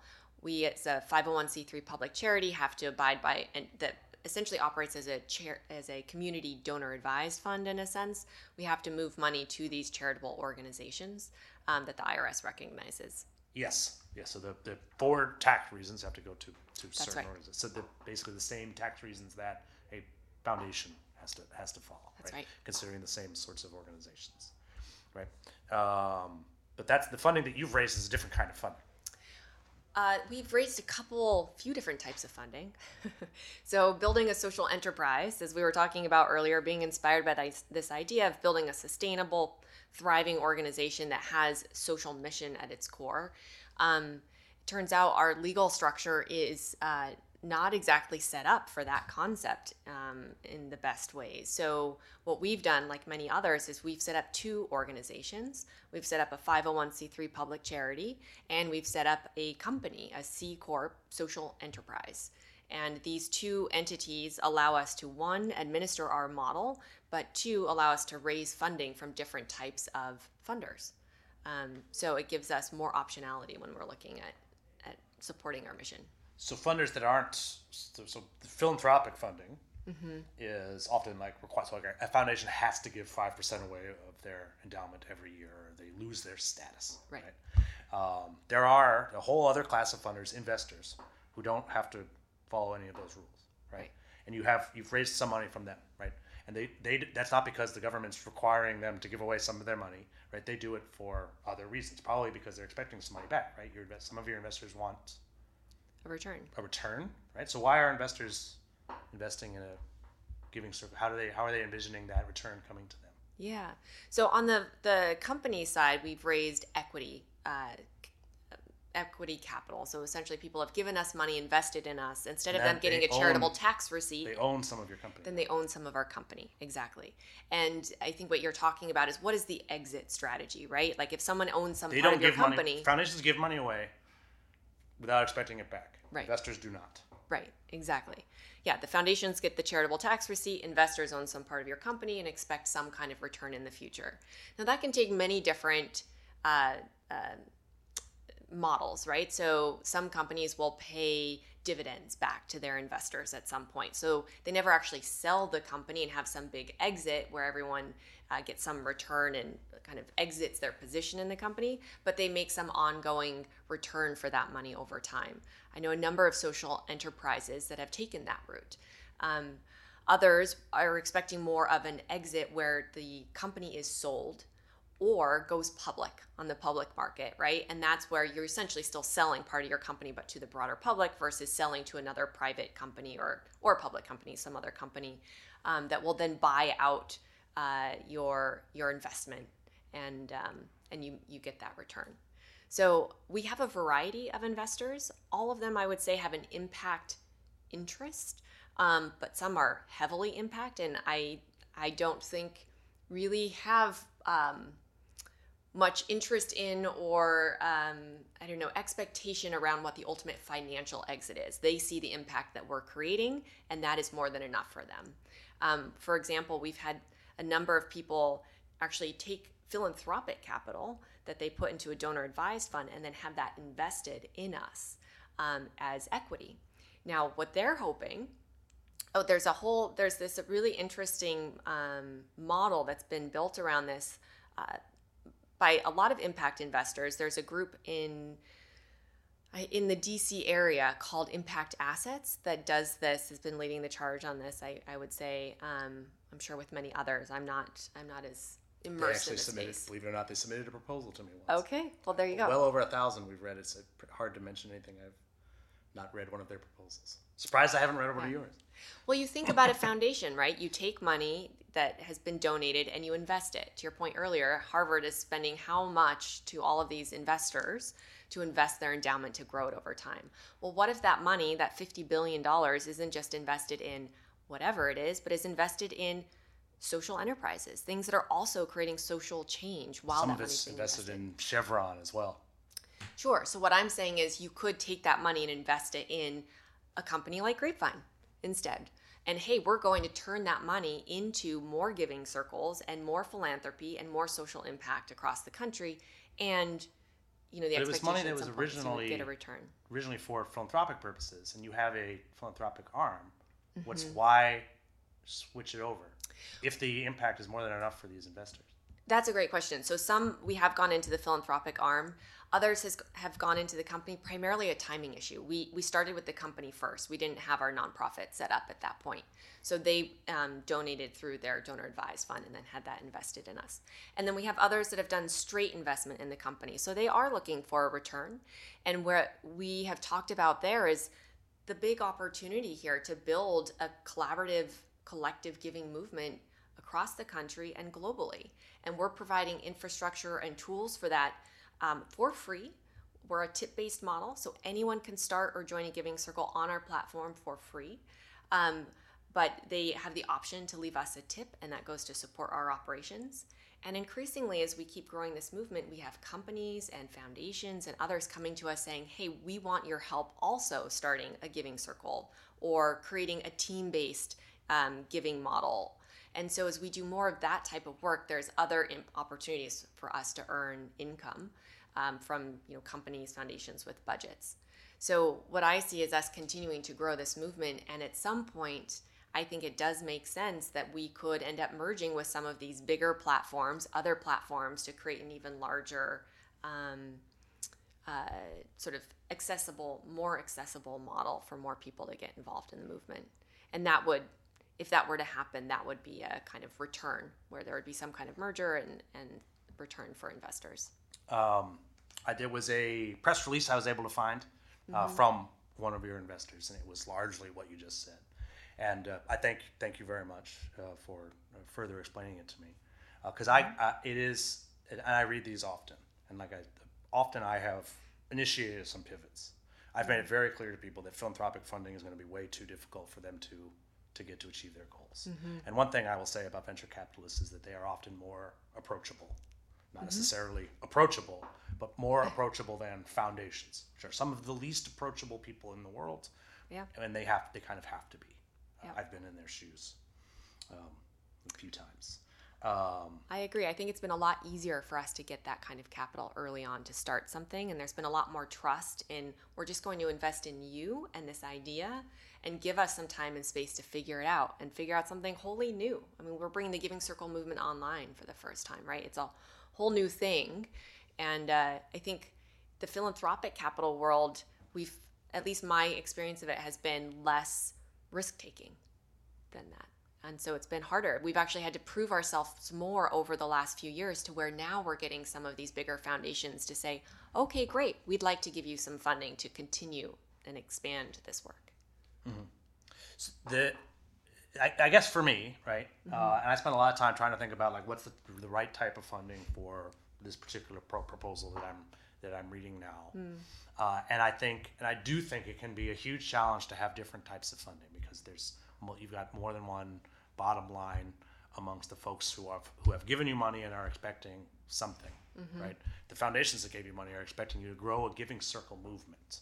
The investors they definitely started with that in their press releases, uh, but they, they, it got to a section. It was why basically why we're giving them money, mm-hmm. and that was about what you were mentioning with the fee. The basically millennials are more likely to pay the tip hmm. when they donate online, and so they they're they're thinking that this is as you put more giving circles onto your platform, they're going to be mm-hmm. able to, and this is like the it's the modern American dream, right?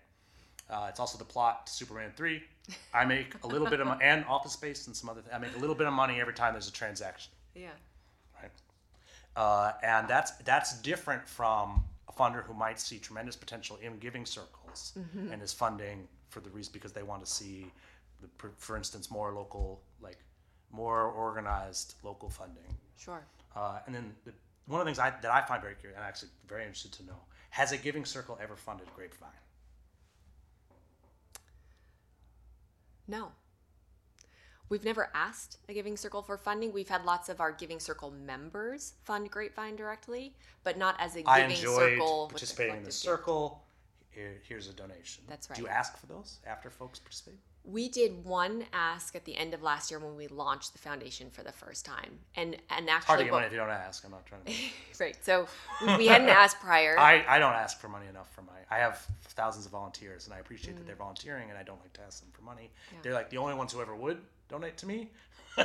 so I really probably. If you're listening now, consider this. Uh, we have a donate button, or you could join a giving circle and nominate unfunded list. Right, and then we, I, but I personally, I don't think a giving circle would ever choose to fund unfunded list. I'm pretty familiar with the kind of folks who do fund us. Mm. Uh, when I was at Slingshot, a giving circle, we had funders, but they were all from, they were they were um, gifts from people who who had participated. And yeah, after the fact, we would never, as a circle, decide to fund another circle. Mm-hmm. But obviously, giving circle programs need funding. This is why you exist. There's Yeah. an administrative burden. Yeah. It is a it's a it's a curious challenge Yes. that the funding the funding movement you seek to grow will not fund the movement seeking to grow it. Yeah, I think I think that is changing a bit though because I think part of that is building this concept of a movement. What we've discovered as we've been doing this work over the last 3 or 4 years is that a lot of people didn't realize that there were other giving circles like theirs. They thought, "Oh, we're just this one group in Philadelphia." We didn't know that there are thousands of these groups across the country. So I think as we've started to build more awareness and connection and community around this, an understanding of what the broader mission is and the opportunity to diversify and democratize philanthropy through this model, more people are getting excited about that and wanting to not only participate in it in their local context or with their particular giving circle, whatever it's focused on, but also wanting to support the broader movement. And essentially, I mean, that's what we're asking when people make their donation through us and leave a tip. You know, and we are getting tips from people. Um, and then we are getting people who are making those individual contributions to us um, when we've asked. eh, Like I said, we've only asked that that one time for our community, but now we're starting to make bigger asks. And uh, we've been looking at foundations, but it's actually an interesting um, thing that you've just surfaced for us to think about. Like, what would it look like for us to ask our giving circles? Would you consider one of your grant cycles going to the foundation for this particular initiative? I would be cautious about cannibalization with that. Yeah, there you go. In fact, there'd be no way to do that without there being some cannibalization. And I think for us, so much of our work is about building this community and this spirit. We wouldn't, we really shy away from anything that might feel like we wouldn't want the nonprofits in this community or that giving circle to feel like we're taking money away from their local, you know, mission, whatever it is that they're trying to fund. So even for our tip, for example, none of that comes out of the donation. It's on top of, it's separate from it, and that's up to you to leave. But we don't want that cannibalization uh, concern to creep in for people. So there are an increasing number of I'll use the term gatekeepers. No, that's not right. Some of them are gate. Some of them are kind of gatekeepers. But there's an increasing number of platforms and groups who have sort of inserted themselves into the fundraising atmosphere. Uh, I have a donate button on my website. You can donate to unfunded list. Very and, and you can pull your phone out right now and do it. Right? Uh, and so I, I appreciate some of these platforms that exist for like you know gathering the money and sending to me. Uh, there are the, the, my least favorite would be the there's some that like do corporate giving programs, right? And honestly, some like, it's, it's just very untoward. So those corporations could just give the, the, the what they do is they go into the company and they say, hey, we're going to make it very easy for you to give to these nonprofits. It's already again, I have a donation button on my website. I you don't I don't need anybody's help to receive a donation from a company right, right? But these companies have done a very good job of coming in there and saying, we're going to do your workplace giving program for you. Right. And they make money off of holding on to my check for a very long time. I get these things nine months after they're issued. wow, And that's only because I bother them quite a bit. Right. So I do wonder. Uh, uh, uh, hopefully, right, that we're we're doing some quick disbursements here, right, and right as you're thinking about your administrative burden, like in many ways, getting a gift from a giving circle is easier for the mm-hmm. fundraisers, but sometimes it can be difficult. And as a fundraiser, mm-hmm. I I have often been, not often, sometimes been resentful of folks who have, without asking me, inserted themselves into my fundraising. Mm-hmm. Lots of these nonprofits have professional fundraisers who would like to run their fundraising programs. And there's you've got corporate programs where some corporate managers giving the presentation about the nonprofit that they founded mm-hmm. without them in the room, right? Or the same might be happening at a giving circle. Yep. And these are some of the, and again, as someone, this is the primary group I talk to, mm-hmm. struggling fundraisers. So I will always think about what they, I also think about the members of the giving circle, right? Yeah. And they don't necessarily want to talk to professional fundraisers. So right, protecting their time. I understand because if you if you're talking to me, I'm probably I might get a gift out of you. Yeah. Well, look, I I'm think if done I do. well, like these platforms, these um, almost intermediary players bring a lot of value, right? They can facilitate some of these things well. Now, in some cases, if they're holding on to your money for nine months, for example, that's not really creating value for the system. So I no longer participate in like workplace um, like matching programs Mm-hmm. because it's just too, it's not worth my it's it's it, this is free money and it's not worth my time to, to go after because they make it too difficult. Yeah. Which is by design. They know enough people will get frustrated or not have the time or not have the staff, and they end up keeping money that's supposed to be supposed to be donated to places. That's fascinating.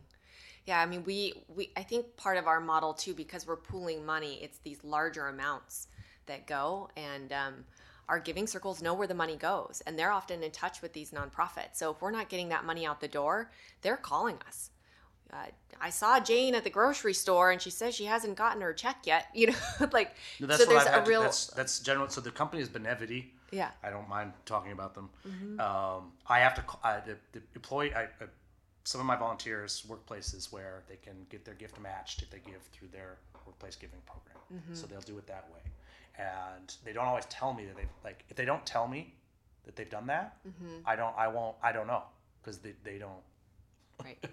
They don't, don't ever know to tell me. check, No, right. and I'm expected to sign up for all of these platforms. Every time there's a new platform, I'm expected to spend a bunch of time signing up for it, even before there are any donations for me Yeah. right? And it's that that it is, and I see them just coming out and coming out, and I don't see a whole lot of criticism of it. Yeah. Generally speaking, I would say if you're running a company and you want to get your employees engaged in giving, you should start a giving circle. You shouldn't work with some other purely. Benevity has no 501c3 arm, no no. They're an international company. They, they know better than to be based in the U.S. Um, and um, quite frankly, they're really not making it easier for people to give at work. It Yeah. was easy to give at work.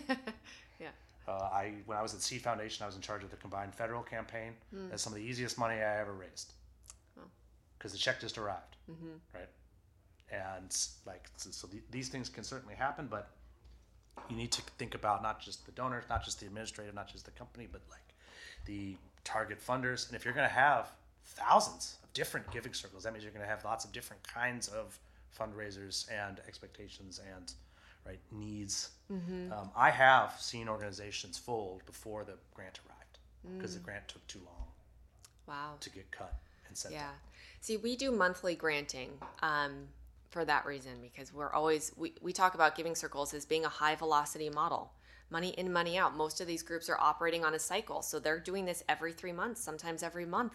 They, we need to keep getting the money out because we need to keep them giving, you know, and that's that's how the model works. It's not like uh, a DAF or one of these other models where you might park money for years at a time. So um, we've built everything to really facilitate that and keep that money flowing into the community and keep that reporting back to those donors so that they're feeling good about that and keep their velocity of giving up. Okay. I am going to ask you just a few more questions. Okay. Uh, we've been talking for an hour and 30 minutes about giving circles and philanthropy and lots of other stuff. Thank you, everyone who's been listening this long. Uh, and thank you, Emily. It's been very interesting. I've been learning a lot. Um, so, uh, as, as someone who reads lots of different grant proposals, every time I read one, I have to go look something up. I've never been able to read a grant proposal where I understood everything that was in there and I didn't need to do like a lot of extra research. Uh, and I'm pretty good at researching nonprofits. I've been doing it for a long time. Um, do you think is a is someone with absolutely no philanthropy experience who's just first time joined a giving circle? What sort of education do they need in order to be an effective giver? Or can they can the average American just start giving right now without any extra? Just get started. I always like to say, just get started. Don't let the perfect be the enemy of the good. Just get involved. And I think a giving circle is a really great on ramp for a lot of people who are in that place. I think it's a great complement to a lot of people who have much more robust giving already in their lives. It's a great way to expand their portfolio of giving approaches, both to amplify their impact and their education, their connection with others. But if you're just starting out, talking to a philanthropic advisor might not be the first thing on your list, right? Especially if you don't have a, a, a certain amount of resources that you're looking to give away. Um, and I think if you join a giving circle, what we've seen is it can be a really enjoyable and comfortable way to learn through others. P- other people are nominating organizations, talking about causes that they think are important, why they think this organization is doing great work. So it's a great way to discover organizations and also to learn how others think about impact and what's valuable for that particular community or that cause, whatever the, the giving circle uh, focus might be around. So I definitely think it's a great way to get involved, to learn, and through that, what we often see with giving circles is that people then get excited about a particular organization or a particular um, initiative and go deeper right? So then you can you can use that as a jumping off point to maybe volunteering or donating to an organization directly even going on to becoming a board member and just continuing to deepen and expand your your experience in philanthropy um, through a variety of ways. So definitely think it's a great place to just get started. I don't think you need to do any research before you join a group other than to find the one that feels like a good fit for you. Um, and we at Grapevine, and there are other uh, uh, providers as well that have lots of good resources for people to um, get started. So, how do you think about nominating nominating a nonprofit for your group if that's their model? Where do you find great nonprofits? What are questions you might ask when nonprofits are being presented and you're trying to make a decision? So, lots of good resources like that on our platform and others that you can use in the process of, of um, you know, learning while doing, basically, as you join one of these. But surely there are some things that would make one a better giver. Being knowledgeable about your community, being connected enough into your community to be able to nominate nonprofits, Sure. um, Yeah. like being aware of the issue that's being funded. Like if you didn't understand climate change and you're funding climate change organizations. Yeah. Uh, one of the organizations that raises a lot of money every year is a group dedicated to curing autism, which is not something that doctors think is necessary or possible. But they raise a lot of money every year because they're talking about finding the cure. Right. So there are, and, and ask any professional program officer, there are bad nonprofits that write good proposals and have good fundraising programs, and there are great nonprofits that write bad proposals and have bad fundraising programs Right. right? So, uh, and I, I do, uh, I I like the idea of just of get started. I learned by doing myself. Um, Right. But you, this is something you can get better at. Absolutely. And I think that's what I'm trying to make the case of. Just get started, but then use these resources that are out there and engage with the others in the group, right? A big part of the value of a group of people is there are lots of people who know a lot. There are lots of people who've been doing this for years and have nonprofits they can bring to the table, have knowledge and experience they can share. And if you're not one of those, how fortunate for you that you get to learn through them right? And how fortunate for them that they get to share that with you and with others who care and and help inform the next generation. So it, this community-based model really does facilitate a lot of that learning i think in a really effective way um, while making impact learning while doing. I personally stopped participating in giving circles because I found myself too influential. Um, I am a professional fundraiser.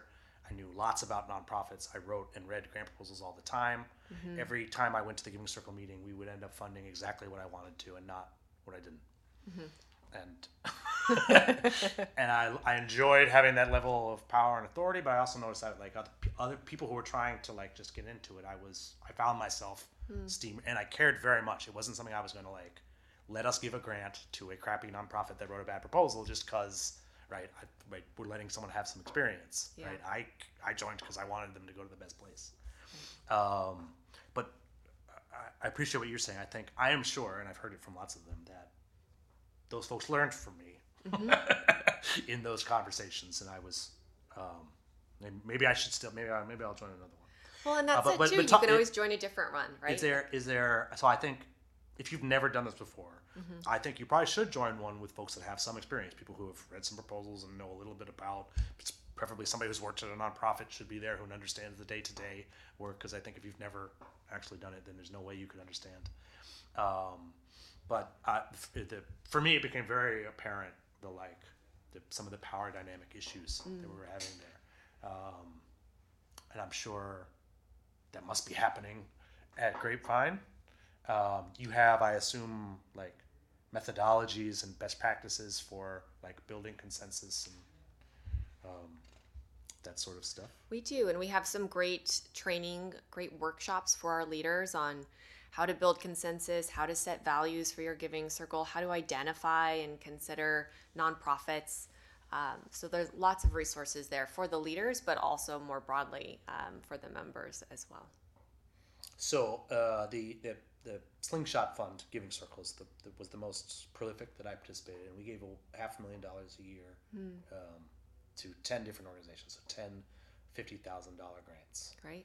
Um, in order to be to apply for those, you had to first get into the Slingshot Guide, which was a book that we published every year, and we gave it to all the major Jewish foundations for free. Here's your here's your Slingshot Guide.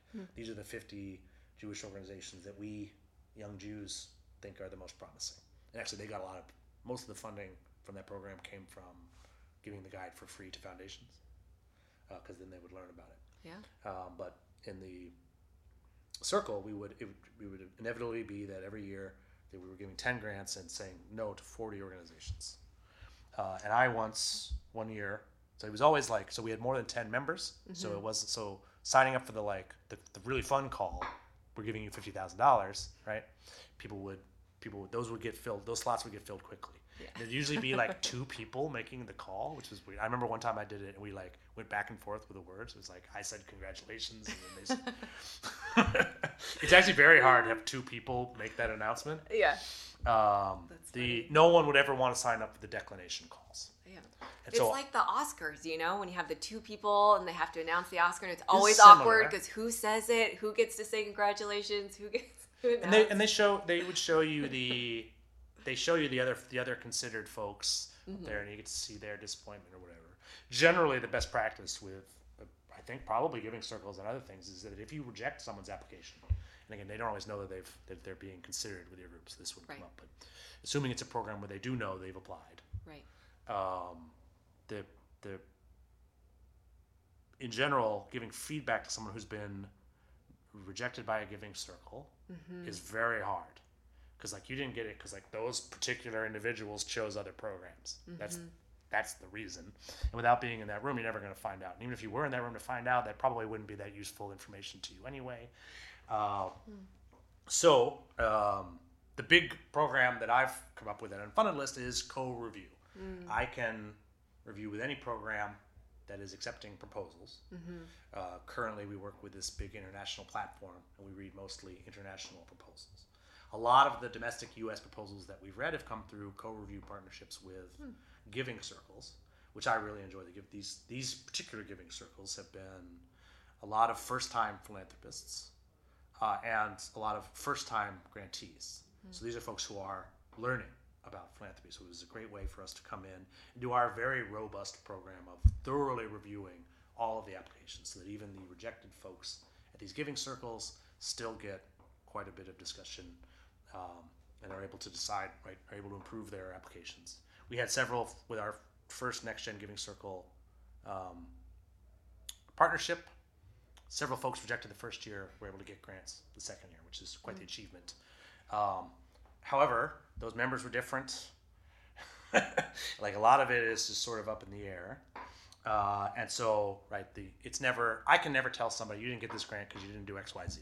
I've never in over a thousand proposals never been able to do that. Much more of a lengthy, nuanced progress pro- process, which is what tells me this is an important thing to do, particularly for the authors. They're very, very interested in receiving this feedback. I think it would be impossible for Giving Circles to give feedback to every single group was on their radar during the process, right? Um, so I wonder if you can talk to me a little bit about the like the declination process or the um, just the potential for the independent review of folks considered by Giving Circles. And do you mean of the the organ when you say of folks considered by giving circles, do you mean the organizations generally or by a particular proposal from them? So an independent review of the folks considered by giving circles, I think is what you asked. So I'm wondering if you're an independent review So of a, a, an gi- a giving circle does a giving circle does their process, which naturally and, and Yeah. understand that the process can be done many many different ways. Yeah. But certain things will always be true. Mm-hmm. There were a certain number of groups considered, and some of those groups considered did not get grants. Right. And the giving circle itself probably can't explain why. Power dynamics, various other reasons. Right. So the result, and this is true not just for giving circles, for foundations, for government programs, for individual funders, for everybody, is that the vast majority of those considered groups Yeah. receive nothing. Right. So how do you communicate some kind of feedback So how to do you? them? And and and I believe Mm-hmm. I can do it to everybody, right? And I'm curious on your, your thoughts on that. If you if you've seen any of the Giving Circles do similar programs, when I signed up to do all 40 declination calls that round, people Mm-hmm. thought I was crazy. It was one of the most educational experiences of my life. I'll say those calls were very difficult Yeah. um, but we were able to turn them into real stuff on certain occasions. Like Yeah. I, I, a couple times, I, I just introduced them to other members of the Giving Circle Yep. because I knew they, they liked that nonprofit because I was there in the room, Yeah. and I also knew that they're about to join the board of. They have other things that they can do for them. Right. Um, but the, the standard practice in a lot of philanthropy is we, we, we, we deal with the grantees and not everybody else. Yeah. Yeah. So I think in the giving circle model, uh, there's this sense that you you want to be supportive of everyone, even if they're not everyone gets the large grant that quarter. One, they might those others might get the larger grant next quarter, right? If it's a quarterly group or the next cycle, whatever that cycle cadence is. Um, but secondly, I think within the giving circle movement, there is a real attention to how else can we help and are there other ways that the five T's we often talk about in philanthropy, right? And so I always forget all of them, but it's time, treasure, talent, testimony, and ties. There we go. Got all five. And so there are more ways than just your treasure, than just your money that you can support organizations. And so often giving circles will um, encourage members to volunteer or um, raise awareness about this organization, for example, with others that they think might be interested. We also often see Giving Circle members who learn about an organization through the Giving Circle, even if it doesn't get the larger grant, become very inspired by it and go on to become direct donors. And a lot of our Giving Circles encourage members to donate directly to those others that did not receive the larger grant. Um, if if they're so moved to, right? And and one of the nice things with with the Grapevine platform is we make that a lot easier for people because we surface all of those nonprofits and pages where you can easily donate to them right there in in their Giving Circle homepage. Um, so I think there's a lot of attention to wanting to make sure that those nonprofits still have some support in some capacity. Not as much on the feedback part, especially I think a lot of these groups um, that don't have an application process where there's been a full discussion and sort of tally and maybe metrics of some kind that they're they're building a case for um, certain nonprofit recipients that they can then go back to to have a feedback conversation with nonprofits. So I do think it's an area um, for further exploration. You know, maybe I'm, I'm sure there's more that could be done for those organizations. One of the things that we've done, even with groups that do not accept proposals, um, just because so the, the groups are considering, just because they're not, so just because the grant that particular grant maker is not accepting proposals, Yeah. uh, doesn't mean that their groups they're considering have never written one.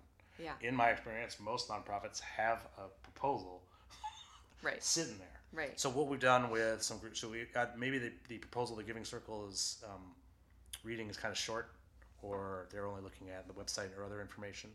Uh, we give all of their applicants, everybody who was considered the opportunity to have any proposal, any of the proposals they've written reviewed, um, and it's lots of very good stuff comes out of it. Sometimes we convince them to stop fundraising at all because they're wasting. Because many of these folks, I'm sure you've seen, are are wasting their time Yeah. and they don't like for me to come in there and tell them that but they would have continued to waste their time for much longer if i hadn't so i'm generally fine with it Yeah. and often they do come back later and thank me once they've had their successful change and they realize that no one was telling them the truth for Yeah, that's time. the the tough feedback is the most valuable because a lot of people do just avoid it. So. I think some of my experience in ballet actually was helpful for that. Um, we one of our larger partnerships was with MIT, the solve program at mit uh, and alex Amouyal was also a Mm-hmm. Ballet dancer. And she said she once told me that i reminded her of one of her ballet instructors and he was of course the like meanest like the one that was always telling her what she was doing wrong right? But if you, if you don't you have someone has to tell you what you're doing wrong Right. i do it with what i call loving language oh, good. and I've gotten very good at delivering candid feedback, and we have we have a process for it, uh, and it's very thoughtful. I do not recommend to, especially a giving circle made up of beginners, to like go and talk to everybody that declined and just sort of. And Right. I think it would go very poorly. Yeah. This is difficult stuff. Yeah. I do it independently. I'm not the one to turn them down. Mm-hmm. So in fact, I oftentimes I can be like, I think the giving circle made a mistake. I read all the submissions, and I think your proposal was better. Right? If I actually believe that, I will tell them that. Right? Um, the uh, I'd like to talk a little bit about um, some of the problems with giving circles for folks who have stayed with us this long. Right? um, many of the giving circles that I've interacted with personally have run into troubles at various times. Uh, one of the original board members of Unfunded List used to run something called the Giving Circles Fund, Uh-huh. which is, as far as I can tell, previous iteration of Grapevine, which didn't last very long. Right. Um, uh, I forget how long it was around, but it, it's no longer around. the fund. Um, the Giving Circle I've been that I that I cut my teeth on, Slingshot Fund, no longer around. Even though that, the organization still exists, the Giving Circle is gone. Um, Next Gen Giving Circle has been fun to read with, uh, but they're unlike, I think perhaps now that they're on Grapevine, this may change. But they weren't certainly weren't doing it every month or every quarter, right? That because this was younger next gen members, they needed to constantly find new members. They didn't always have enough people to do a circle, right? A lot of those, the um, age based ones, will will naturally turn over. People Yeah. always get older. It's Yeah. something that just always happens. Yeah. Uh, I did some facilitating for um, teen giving circles Mm. for a while, Mm-hmm. and those were always faith faith based through the temple, right? So they had the bar mitzvah class that they were replaced with it, right? If you didn't have that, how are you trying to find thirteen year olds to join the giving circle every year would be impossible. Mm-hmm. So these they, they can not necessarily long term sustainable funders. Right. Um, the they can they can dissolve quickly, which Mm-hmm. can be very. There could be grantees relying on those the, on getting that funding. Mm-hmm. Um, that could be a hit uh, every year. Uh, of course, individuals can be flimsy. Foundations can be flimsy. Corporate grant programs are certainly not something that you can rely on. Uh, but uh, I, I think we can agree that giving circles are not permanent bodies taking long views of history, right? Right. Like for like the many nonprofits are. Um, so, so how do we deal with the relative impermanence of these circles? For, so I think you're doing some of it by relieving the administrative burden.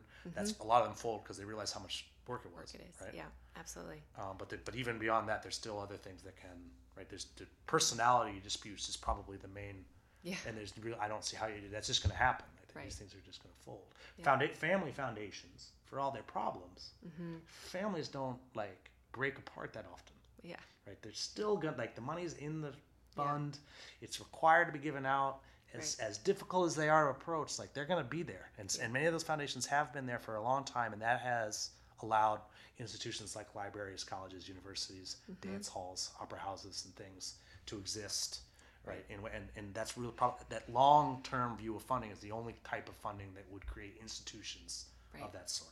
Right, which has its own challenges, like we were talking about earlier, right? You set up these institutions to be around forever.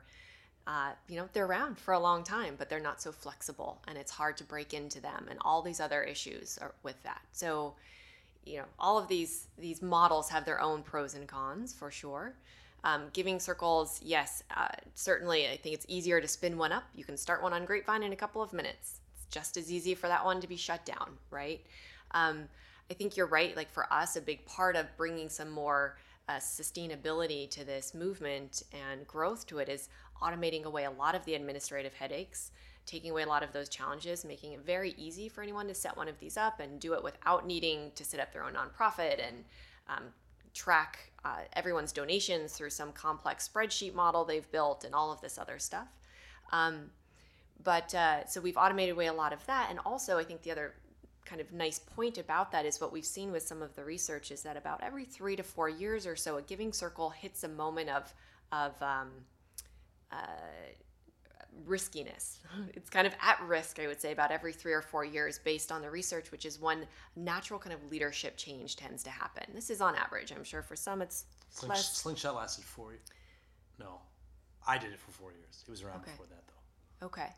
So, but you know, there's that moment where, okay, the leaders are getting tired and it someone else like needs to step years, up. yeah. Having done it for four years myself, I can say like I, I, some of it was I was too bossy, and I noticed myself doing that. But others, it was just sort of I don't, I, particularly because we were age based. Mm. Um, like I was turning thirty, and figured I would let other folks take over. No one did. Like everybody, it became they ended up age like increasing the age limit, Yeah. which I actually think is a smart. If you started a giving circle, right, Yeah. and you and when you, were- you when you were young, and you end up like liking it, it's okay to remove the age limit because Yeah, grow together, keep it going. Young Presidents Organization did that when they Yeah. when they started. It was the, the founders were under thirty, and then they turned thirty, and they were like, all right, let's. 30, Make and now it's young, young presidents are all the way up to fifty-five years old. Love it. but they had they was no it was it would have been arbitrary to like when they founded it they had that in common. Right. They're Makes still sense. all the same age. They have the same thing. It would be very weird to disband Right. Yeah. because of because of that. Uh, so I think they can. Cha- I think after four years, it would make a lot of sense to think about full fundamental Succession. changes to the structure. Yeah, and I which think would one be easier at a giving circle than at a foundation.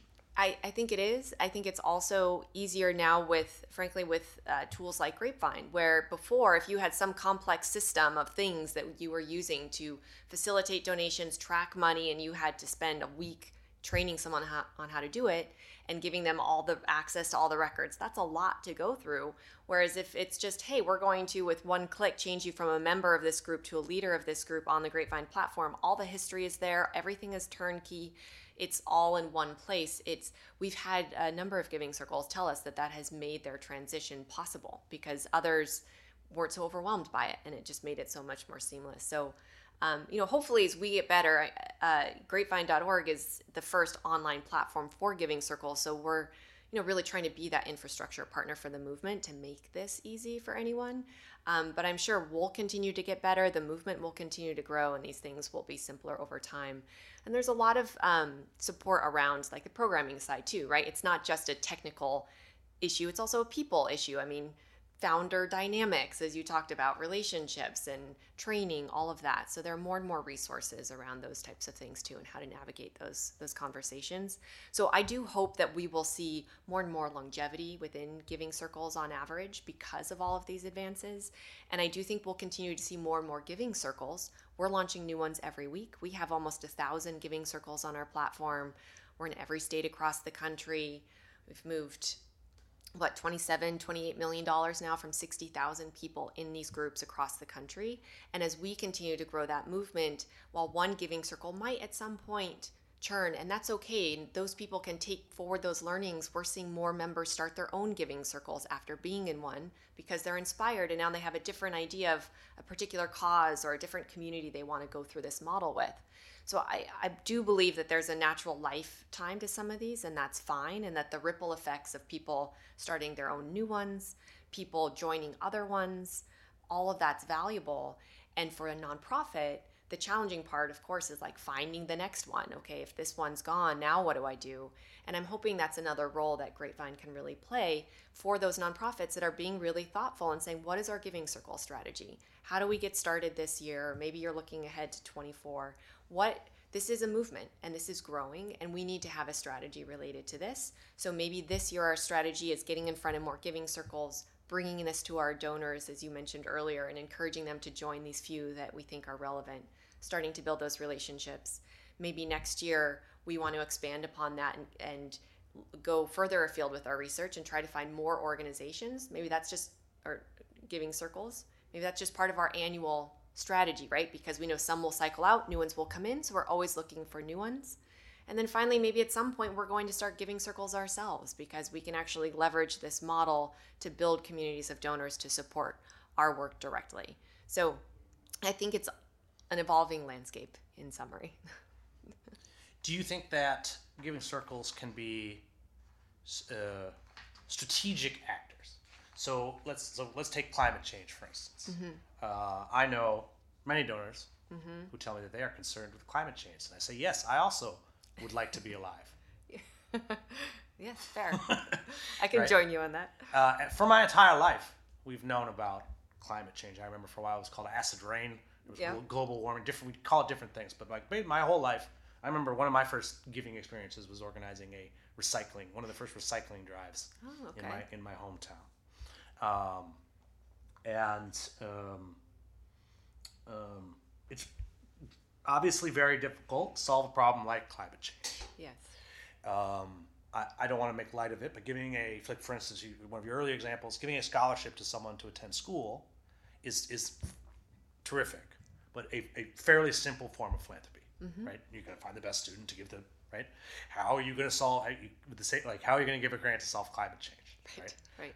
Or income inequality, yeah. or um, lots of there's lots of intractable issues, sure. right? If we wanted to make a list, I'm sure it would be a long list, mm-hmm. right? And there are, and so when I say strategic grant maker, I mean like I, am going to use my money to purchase. This is some social change I want to make in the world, mm-hmm. very clearly defined, and I want to purchase it with dollars, mm-hmm. right? It's not like general giving back or a sense of charity mm-hmm. or any of those, which are all wonderful things, but like mm-hmm. a very strategic approach. Do you mm-hmm. think are giving circles a tool for that? Absolutely. Or, or so so. Oh, um, how? Yes, how? Because I and, yeah. and, I don't I, I, like giving circles, but I mm-hmm. also like to try to see both sides of things. Sure.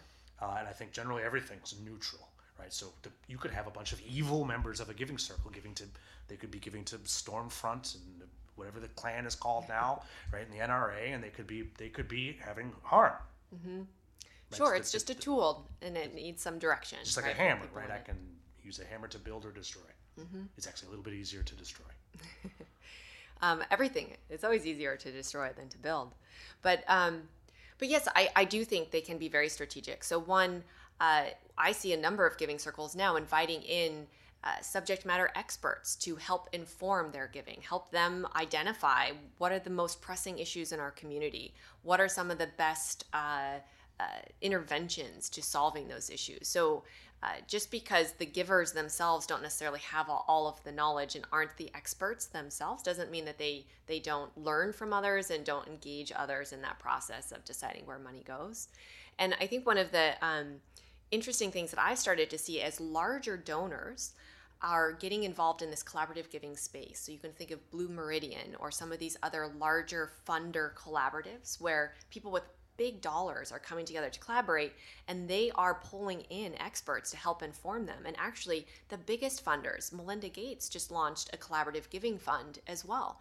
And her whole point is these are big problems that go beyond even what we can do as Melinda Gates as the Gates Foundation. We need to collaborate with others. And so we're going to put together a collaborative where we are going to pool our knowledge, our networks, our money, and learn together and make decisions together and fund together. So it to me it's the same thing. It's it's the scale, sure. I mean, are you putting in, you know, a hundred million dollars or are you putting in a hundred dollars?